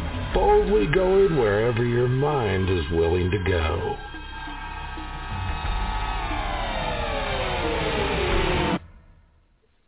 So, is it time for an animated Star Trek anthology series? You may ask yourself. After the cancellation of Star Trek Enterprise and before the film Star Trek 2009, there was a lot of speculation as to what a new Star Trek show might look like on television. Some wondered if it would ever return, as the Trek boss Rick Berman said, it ended due to franchise fatigue. those new Kelvin Trek films proved popular, and Star Trek found its way back into conversations with CBS, and the guy chosen to head up the new version of Trek, Alex Kurtzman, wound up in charge of the franchise, and the new show became Star Trek Discovery. Like it or not, the series has been successful enough to spawn two spin-offs, Star Trek Picard and Strange New Worlds, two animated shows, and even more Trek in development. The original pitch was to do for science fiction what American Horror Story had done for horror. Fuller told writers James Hibberd it would platform a universe of Star Trek shows. Fuller wanted multiple serialized anthology shows that would begin with Star Trek Discovery, journey through the eras of Captain James T. Kirk and Captain Jean-Luc Picard, and they'll go beyond the time of Trek that's never been seen before. There's something that I like, which I think Robert Kirkman is doing right now with The Walking Dead, which is a kind of, I'll call it Tales of the Federation, where you would just do one-offs, right? Goldsman told SFX magazine, so you could bring George Takei back in for an hour and do a show about Sulu as an older man or find Jonathan Archer having new retired from his enterprise and being on Earth, just to do these certain really interesting ones. You could grab anybody from all the shows because it's really hard to find enough for a series. But there are endless amounts of episodes and the anthology series are finding their way back, said Goldsman. They were sort of a staple when I was a boy. A Star Trek based one of these I think would be super fun. Now, we kind of already, they kind of experimented this a little bit with short treks, right guys? I mean, that's what Yeah. short Oh, yeah. treks was about. So Yeah. it's not completely unprecedented, I don't think. It's not. Uh, It's not. And I I enjoyed the short treks.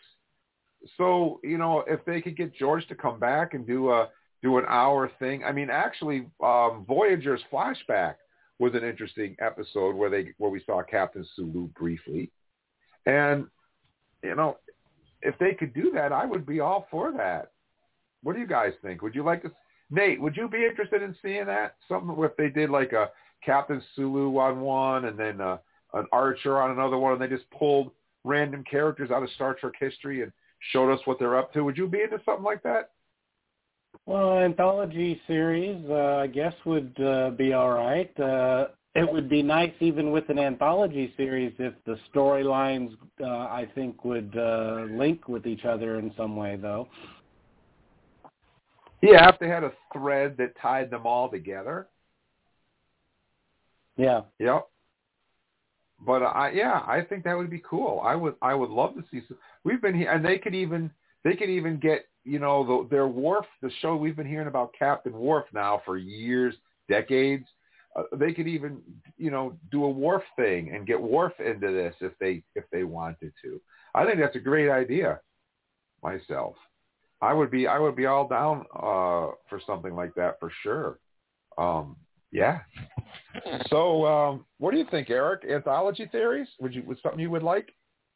Uh, I love anthology series. Like Short Treks was one of my favorite new kind of Star Trek inventions that they came up with. I loved the little tiny bite-sized pieces of stories, and I, I I can see I'm kind of with Nate and Jim in that I hope that they would have a through line theme, but I don't necessarily want them to look like one another or feel like one another. Like I part of the awesome things about anthology series is that you get to mix it up. Right? It's like Dark Mirror or what was it? Black Mirror. Like Black Mirror. You get to like mix it up and you get to do something different every single time and it all still fits into the same universe but doesn't necessarily look the same. So I am super excited about something like that. I'm I'm I'm all in. It, it gives you more of those what if opportunities. And they they kind of did that with short treks because each you know they had the animated one, then they had the CGI one, then they had a couple of with Pike. Um, they had they had different different and all different directors and all different styles in the short treks, which was really cool. So I I look I for one would like to see that. So yeah, that would be very very interesting. I think. So guys, we're gonna we're gonna talk about uh, a moral star part two obviously. Um, but before we do that, I, I have a little clip that I want to play for you guys. I just have to find it here on my uh, my layout here. Um, dun dun dun dun. Where is it? I got so many sound bites here, especially for tonight's podcast. I had a lot. Here it is. So uh, here we're going to hear from Kate herself talking about what it's like to work as a team. Hi, I'm Kate Mulgrew, and I voice hologram Janeway in Star Trek Prodigy. This week's lesson is that when we work as a team, we can accomplish great things. We will sometimes face circumstances where one person simply can't accomplish a goal alone. In these times, working as a team is the best possible way to carry out the task. Stay close, Murph. We're going to need some of that too. In the latest episode of Star Trek Prodigy, Dal and the crew strive to carry out their master plan to free the unwanted from Tars Lamora. He alone is no match against the Vau N'Akat. Who said he was alone? Each of them has a role to play in carrying out their scheme. And it's their dedication to working together that pulls them through and allows them to rescue all the prisoners.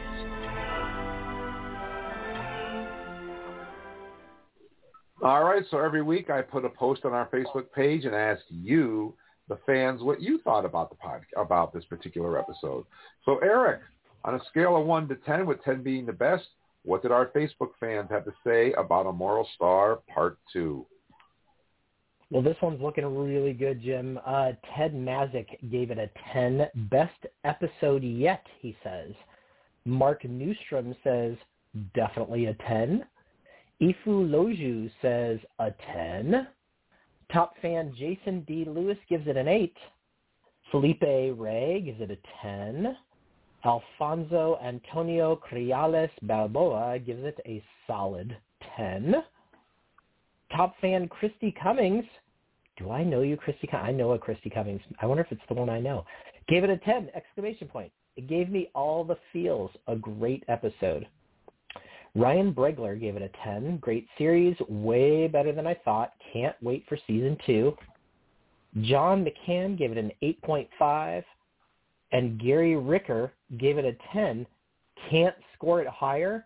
And I and I'll just tell you that uh, my good friend Paul, who is no longer on the line, uh, also uh, was right up there in that nine to ten range with this episode. So uh, our fan score for this episode is off the charts, guys. A nine point seven. Uh, it's literally the highest rating that we have had, I believe, for anything.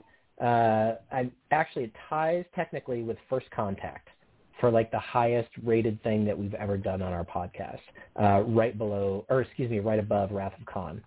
So that's a pretty good rating. Yeah, there's nothing to to, uh, to laugh at. That's for sure. Absolutely. So now that we've heard from the fans, we're going to give it a run runabout ourselves, and we're going to give our our scores and our thoughts on it. So uh, don't touch that dial. We'll be right back. Trek Talking. All things Star Trek and beyond. Thursday night, 7.30 to 9.30. All hailing frequencies are open. iTunes, iHeart, Stitcher, Spotify, Amazon, and wherever fine podcasts are found. Trek Talking. Boldly going wherever your mind is willing to go.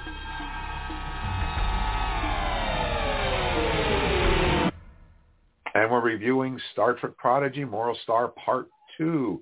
And uh, David, are you with us? Can you hear me? Hi. How you doing? David. David. so Uh, what, yeah, what did you think good. of, what did you think about the Moral Star Part 2? Did you agree with our fans? Oh man, um, I was actually surprised to see uh, Janeway in there. To be honest, I didn't think that she would make an appearance, but when that happened, I was like, "What?" So it was pretty cool. I uh, I enjoyed it quite a bit. I'm actually glad that um, they covered quite a few questions that we had in the past. But um, other than that, I I think it was a pretty good episode. yeah. And, and what did our fans give it? 9.7, Erik? Yeah, nine point seven, off the charts. Wow. So what do you think? Are you with the fans on that? A nine point seven? Yeah, Uh, um, you know- I, I heard that there Oh, was go a lot of tens in there, so I'm thinking I'm probably going to make this one uh, 9.5. Nine point five. and uh, I I should have done this earlier. Better late than never. Black alert, y'all. We are about to make the jump to some serious spoiler territory. It- Yeah, there you go. I should have done that first. I don't know. I'm old. I'm senile. What can I tell you? But, it's okay. Anyway. so now, so now I feel like I can clarify what David just said, which is that Admiral Janeway shows up. Oh, yeah, it's not uh, just yeah. Admiral Captain. It is Admiral No. Janeway. I'm old and Let's- senile too. let, let, let's talk about this for let's let's let's talk about this because I think this warrants a discussion. So okay. you know, Starfleet not only made Janeway a training uh, a hologram, she's a currently active duty admiral. Is that Mhm. not weird? I mean, why that they would no- make a hologram? No, I, no, no, I mean, don't what think do you it's think? weird, man. Because no, here's what I think, and I I've thought about this.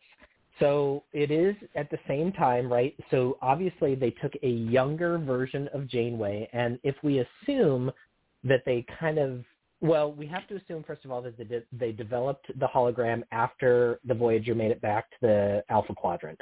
So, but it seems like they developed it very soon after that, probably based on the technology that the Doctor brought back um, on the Voyager. And so, why wouldn't they take one of Starfleet's most, um, you know, most experienced, most like level-headed? Like, why wouldn't they take her experience and actually just plug that right into a hologram? It doesn't have to be a person who's dead, right? It can be a person who's just a damn good mentor that they want to put on different shows or different shows, different ships. And honestly, we still don't know exactly why the protostar was constructed. We get, spoiler alert, a lot of kind of clues in this episode in particular. Um, but yeah, I, I don't think there's anything weird about having a hologram Janeway while Admiral Janeway is still active.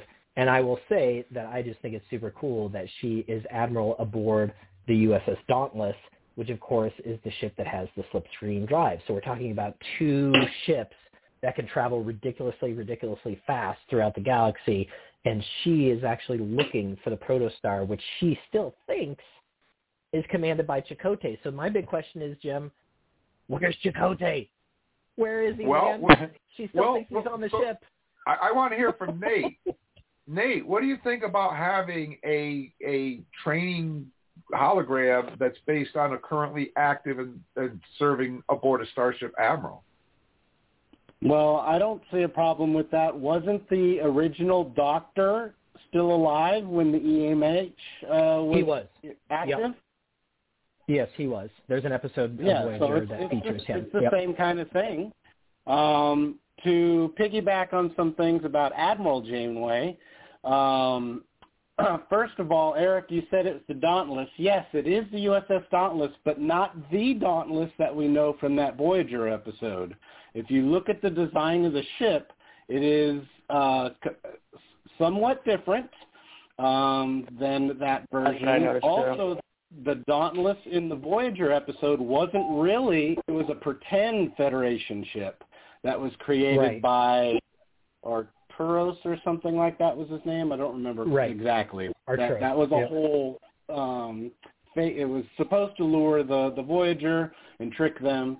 So, but yes, if you look at the, if you go back and because I went and I uh, after I watched it last It week, I did back it up Yeah. and I looked at it and I was like, what ship is that again?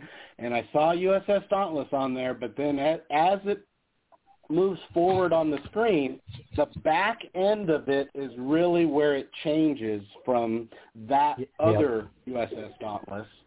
Um, also, I don't know if you guys noticed, I'm sure you did, but she has the future Star uh, Starfleet uh, emblem on her chest, uh, which is from All Good Things, and it's from like four episodes. All Good Things, the Endgame. The, I don't remember which uh, episode uh, that uh, Geordi commanded the Challenger on. He's wearing that badge too. Um, and uh, I saw a clip. I think it was on Trek Yards. I was watching their review of the the insignia. Uh, apparently, Nog was wore it in an episode as well. I don't know what episode it was in, but it was about four episodes that that uh, all good things, Endgame, and then whatever these other two that Nog and and Geordi commanding the Challenger was in. Um, the uniform she's wearing is also uh, pretty much designed from All Good Things, Endgame, and and uh, Nog was wearing it, but uh, uh, Geordi wasn't wearing it when he wore that badge. He was wearing a uh, Nemesis era uniform. Um, so what I'm saying here is apparently we're linking to the alt- some of the alternate future episodes that have come from Star Trek's past. So uh, the only difference in her uniform uh, that she was wearing at the end of this episode is that you have black up on the shoulders. Uh, and then in All Good Things and Endgame, it was all that orange or maroon color, even the shoulders were. So that's that's the only real change to her uniform from that. But otherwise, you have you have everything linking to a future, the future alternate, or uh, it's basically like 2390 is when this com badge came out.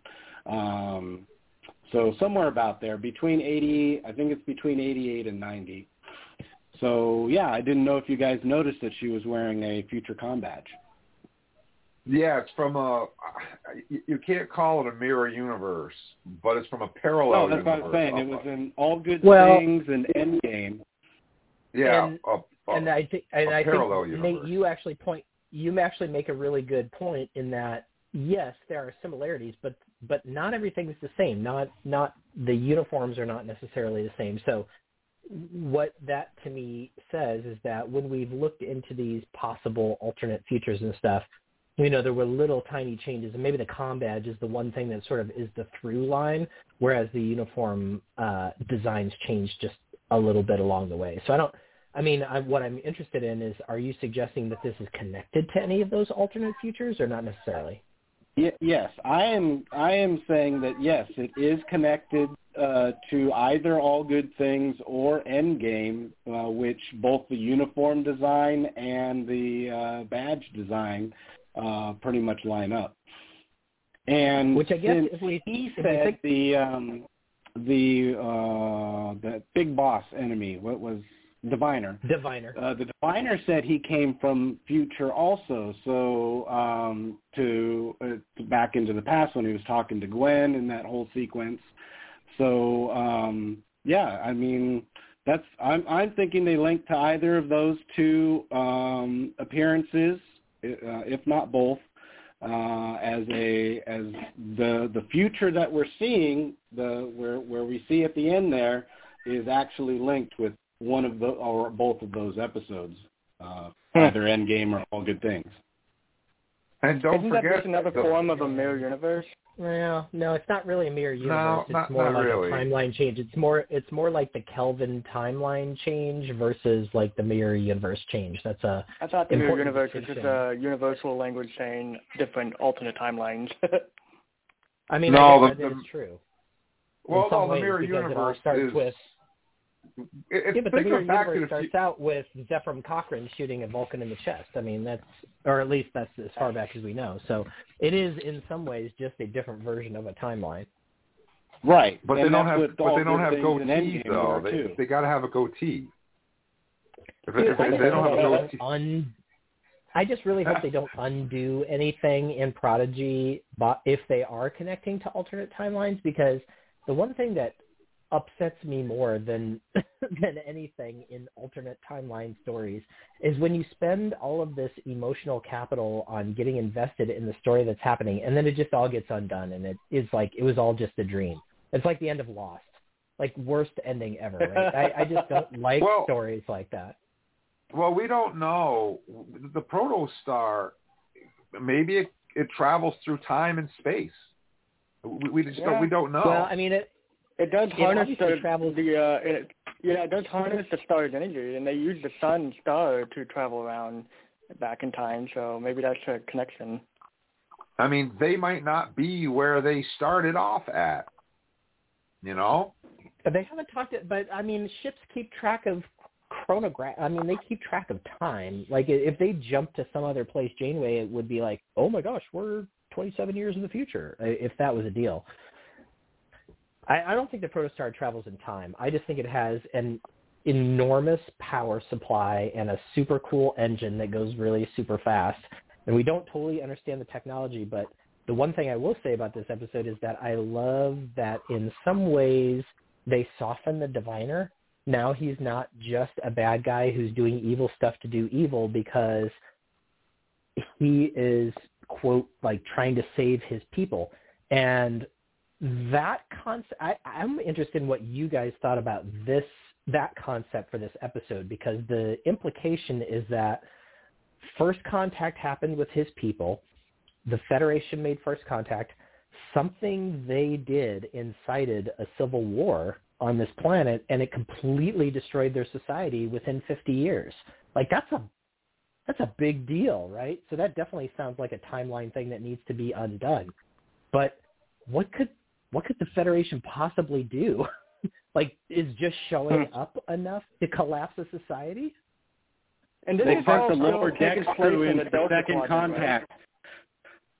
It was a, Yeah. it was the it was the Cerritos. That's what it was. It was for the Cerritos. Yep, it's all their fault. Boimler. It was Boimler. Boimler did it. no, the, his the, twin, his clone twin. Yeah, but he talks about the two different groups on the planet. And it sounds like it's more like the ones that were supportive of the first contact and the rebel group. And the rebel group caused some kind of incident. So I wonder if there's another faction that caused the problem that caused the war or the destruction. Yeah, and typ- and typically the Federation would uh, incite first contact once they realize that a society has reached warp capability. So I got to believe that the Diviner Society was fairly new to warp travel, but there's obviously a superiority complex going on with him. Like when he described what his society was like, it was it sounded very kind of Nazi-ish to me. Like we we knew we were superior, da da da da da, and then the Federation came and it like it just collapsed us for some reason. Yeah. I, I don't know. that- I was gonna say I don't know about you guys, but I got some sort of weird Gollum vibe when I saw the Diviner when he was like He hunched over and look a little everything. bit He was like just him. like my my precious, My precious. he's looking for the one ship to rule them all. Apparently. Yep, exactly. so, uh, Charles, on a score of one to ten, what would you give it? Oh, to uh, I'm going to low low about nine point two. But I was 9.2? curious. I was looking. I was looking at our numbers and other numbers, and this is tied with First Contact. There is one, only one fan review that I have record that beats this score and that is a 9.85. That Hope Is You Part 2. Oh, Season finale of Discovery Season 3. Uh-huh. So Wow. fans, I think our fans love finales. Good finales. Yeah. I think Well, we do have some good fans. We have well, I think I think fans really want a good, solid ending, and they like good, solid endings. And we are we, they, they definitely, even though this is supposed to have ten more episodes, this is their first first full break, and this one definitely left you right there, like, okay, this is a good episode, and I want more. Yeah, I, I, I'm, I'm there. I, I'm right there with you. I think about a, a, a nine point three maybe, and I really like that we saw a Trill on the bridge. We saw an Andorian. We saw a Tellarite. We saw Admiral Yes, a real Janeway. Tellarite. Yeah, we saw a Tellarite Yeah. there. So, um, but but he, you know, but, I but I, I, I, will I thought that was when cool. I saw that guy, when I saw that guy Nate, I thought of you. He did like Yep. he looks like Jankom. It's just that Jankom is kind of a funny looking Tellarite. I think he's got that funny shaped head, and that hairdo. Maybe Well, he's he's half young. Tellarite, Like half he- something else. Yeah, But he's but he he's only a kid though. jaw. He hasn't grown into his tusks yet. No. Well, he has, he has some tusks on him. No, but he hasn't grown into them yet. yeah, he hasn't grown into them yet. Uh, yeah, That's funny. but yeah, I, I I I like it though. I I was when when Janeway showed up at the end, I was like, what? Um, and, and she's and looking was for the- there's Chakotay, and Yeah, and, And- there's and- the double double cross, right? The double double cross where like everybody actually the kids turns out actually had it all figured out all the time. yeah, I, I, I liked it. I, I enjoyed it, and we uh, we know that Chakotay is not dead because he's listed in ten episodes. If you go to the page, Yep. so he, we're going to see a, a lot of him in the second half of the season. So I don't think he's a hologram. I think he's actually somewhere. And also, Thank you. the, the protostar comes off to me as a very tiny, tiny ship. Um, It is Yeah, tiny. really- I mean, I compared want- to the Enterprise I mean- D, when you when you look it up, it's like a third of the size. yeah, I think it's, it's like a the size small of the ship. Defiant almost. Yeah, maybe Yeah, yeah, maybe a little bit big- but- maybe a little bigger than yeah, the bigger than Defiant. Defiant, but yeah. But not, I, I mean, I think I want to say maybe a, a, a, It's like the roughly maybe a, a crew of 80 maybe 50 80 a yeah, small there's crew a there's a yeah there's a thing on it on Memory Alpha that says how big it is. It's like 200 meters versus 600 or 700 meters or something for the Enterprise D. I can't quite remember, but I I the I always thought about it as about the same size as the Equinox. yeah i think that's about right i would say. So it's a small ship. So um and there's at least at least four other starfleet officers besides Chakotay that are mentioned in the credits. So there there's they're not all gone and i don't think they're all holograms either. So they might be somewhere on the planet or maybe they got stranded somewhere i don't know but we are going to see I them got which is which yeah, is I got a quick question I got to ask everybody because I'm a little confused about certain things in this episode, especially when it comes to the protostar. Um, I got the vibe that the diviner ended up making the weapon in the protostar, which was, I'm assuming, a star that he's talking about. But at the same time, it's a Federation ship, so I'm kind of confused, like how it made it sound like the diviner was the one that built the ship, but yet it came from Federation space. I don't know. I'm a little confused of what's going on about that. I think he stole it right away. He- like I think he found Chakotay and the gang out there, and he got the ship, and then he was like, "Oh dang, I can strike back at the Federation with this ship. I'm going to build a weapon that will be able to do that." And so he did that, and then that's when the kids stole the ship from him. So I don't think he somehow ship. he had it. he- He, he somehow lost the ship though. Um, he was trying to find the ship from the very beginning. So I'm a little Well, confused. he Chakotay was driving the ship around, and then the diviner gets the ship from Chakotay, right? Because we have that one episode where Drednok shows up in the background of a frame, and so we know that the ship gets stolen from Chakotay by the diviner and his cronies. Yeah, I just I- wondered why it was lost. that that you know that I didn't think about that, but you're right because if it, if if if Drednok knew where the ship was and could have been could have gone to it any time he wanted to, obviously at the beginning of the series they didn't know where the ship was, or he could have done that and found it himself. So there there there's a missing piece of the puzzle here that we don't know. Hmm. There's something in between there that w- that we haven't learned yet. Okay. Interesting. Well, at I'm any rate, just super interested in ships that travel really, really fast to the Delta Quadrant that involve Chakotay and Janeway. like, it's, it's going to be interesting. So I'm Um, Yeah. We're out of time, guys. We we we have taken up another two hours. Hard to believe. I want to I want to say thank two, you so much. two to- last things before we depart, though. Yeah, go ahead. the first is you didn't ask for my rating. oh. I Oh, rate I- this I a thought- nine. I, last time I gave it a six. I rate this one a nine because it finished the story I was looking for. So I'm right up there with with. It sounds like all of you. I don't know if I, everybody gave theirs, but uh, nine for me. And one last thing about the Tellarite at the end. Uh, did you guys get a feel when you looked at his uniform, a Scotty feel, a Scotty engineer? It was a different uniform, yes. It was yeah, it was a different uniform. It was some. It reminded me of Scotty's different uniform than the standard I think it was I think it was blue, wasn't it? Uh, well, it had kind of the the vest look like Scotty wears in a, a few of the later uh, movies. Um, but I, I don't remember its primary color. I just remember it being a vest that the Tellarite was wearing. Yes, it was definitely different than all the others. That I remember. Yeah. For sure.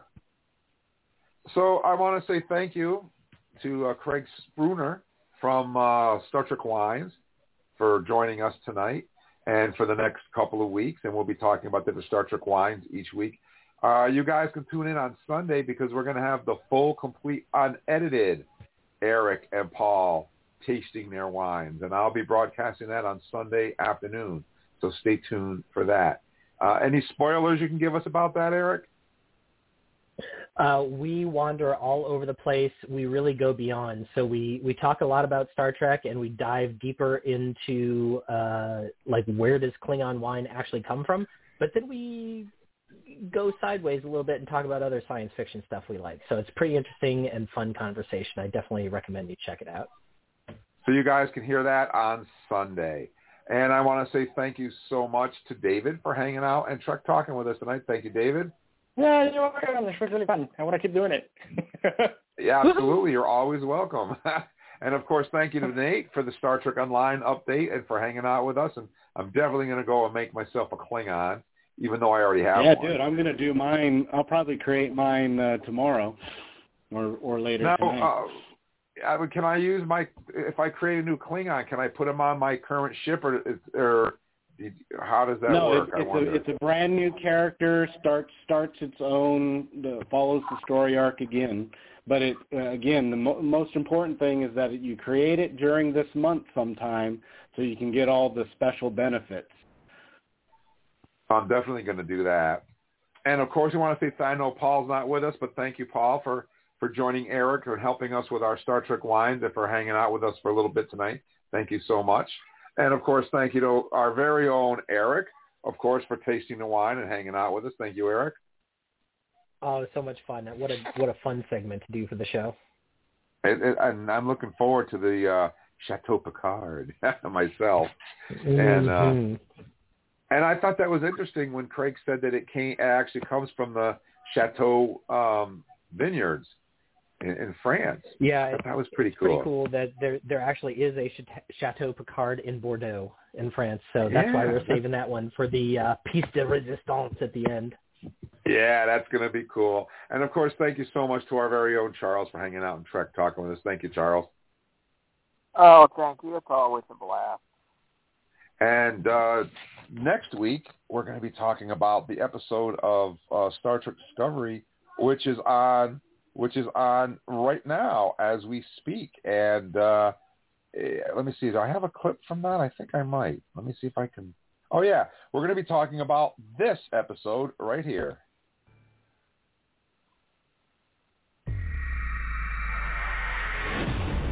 Booker and Tarka must be stopped. Whatever the cost.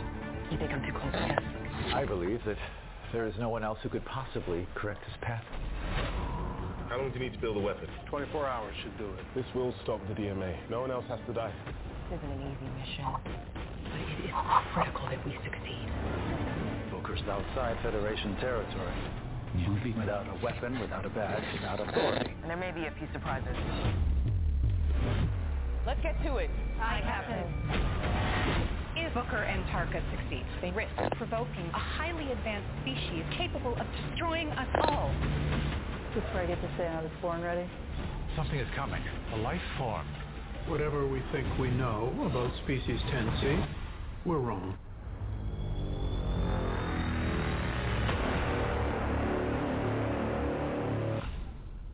Yeah, next week on Trek Talk, and we're going to break that episode down and have some fun with it.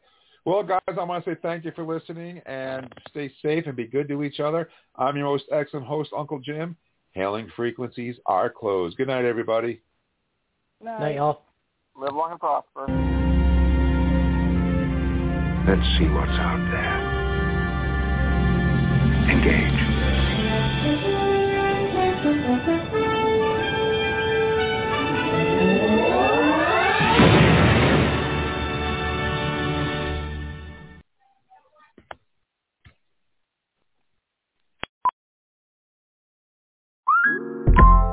Listen up. I won't sugarcoat it. This is the longest cold, flu, and allergy season we've ever seen, but we're not alone.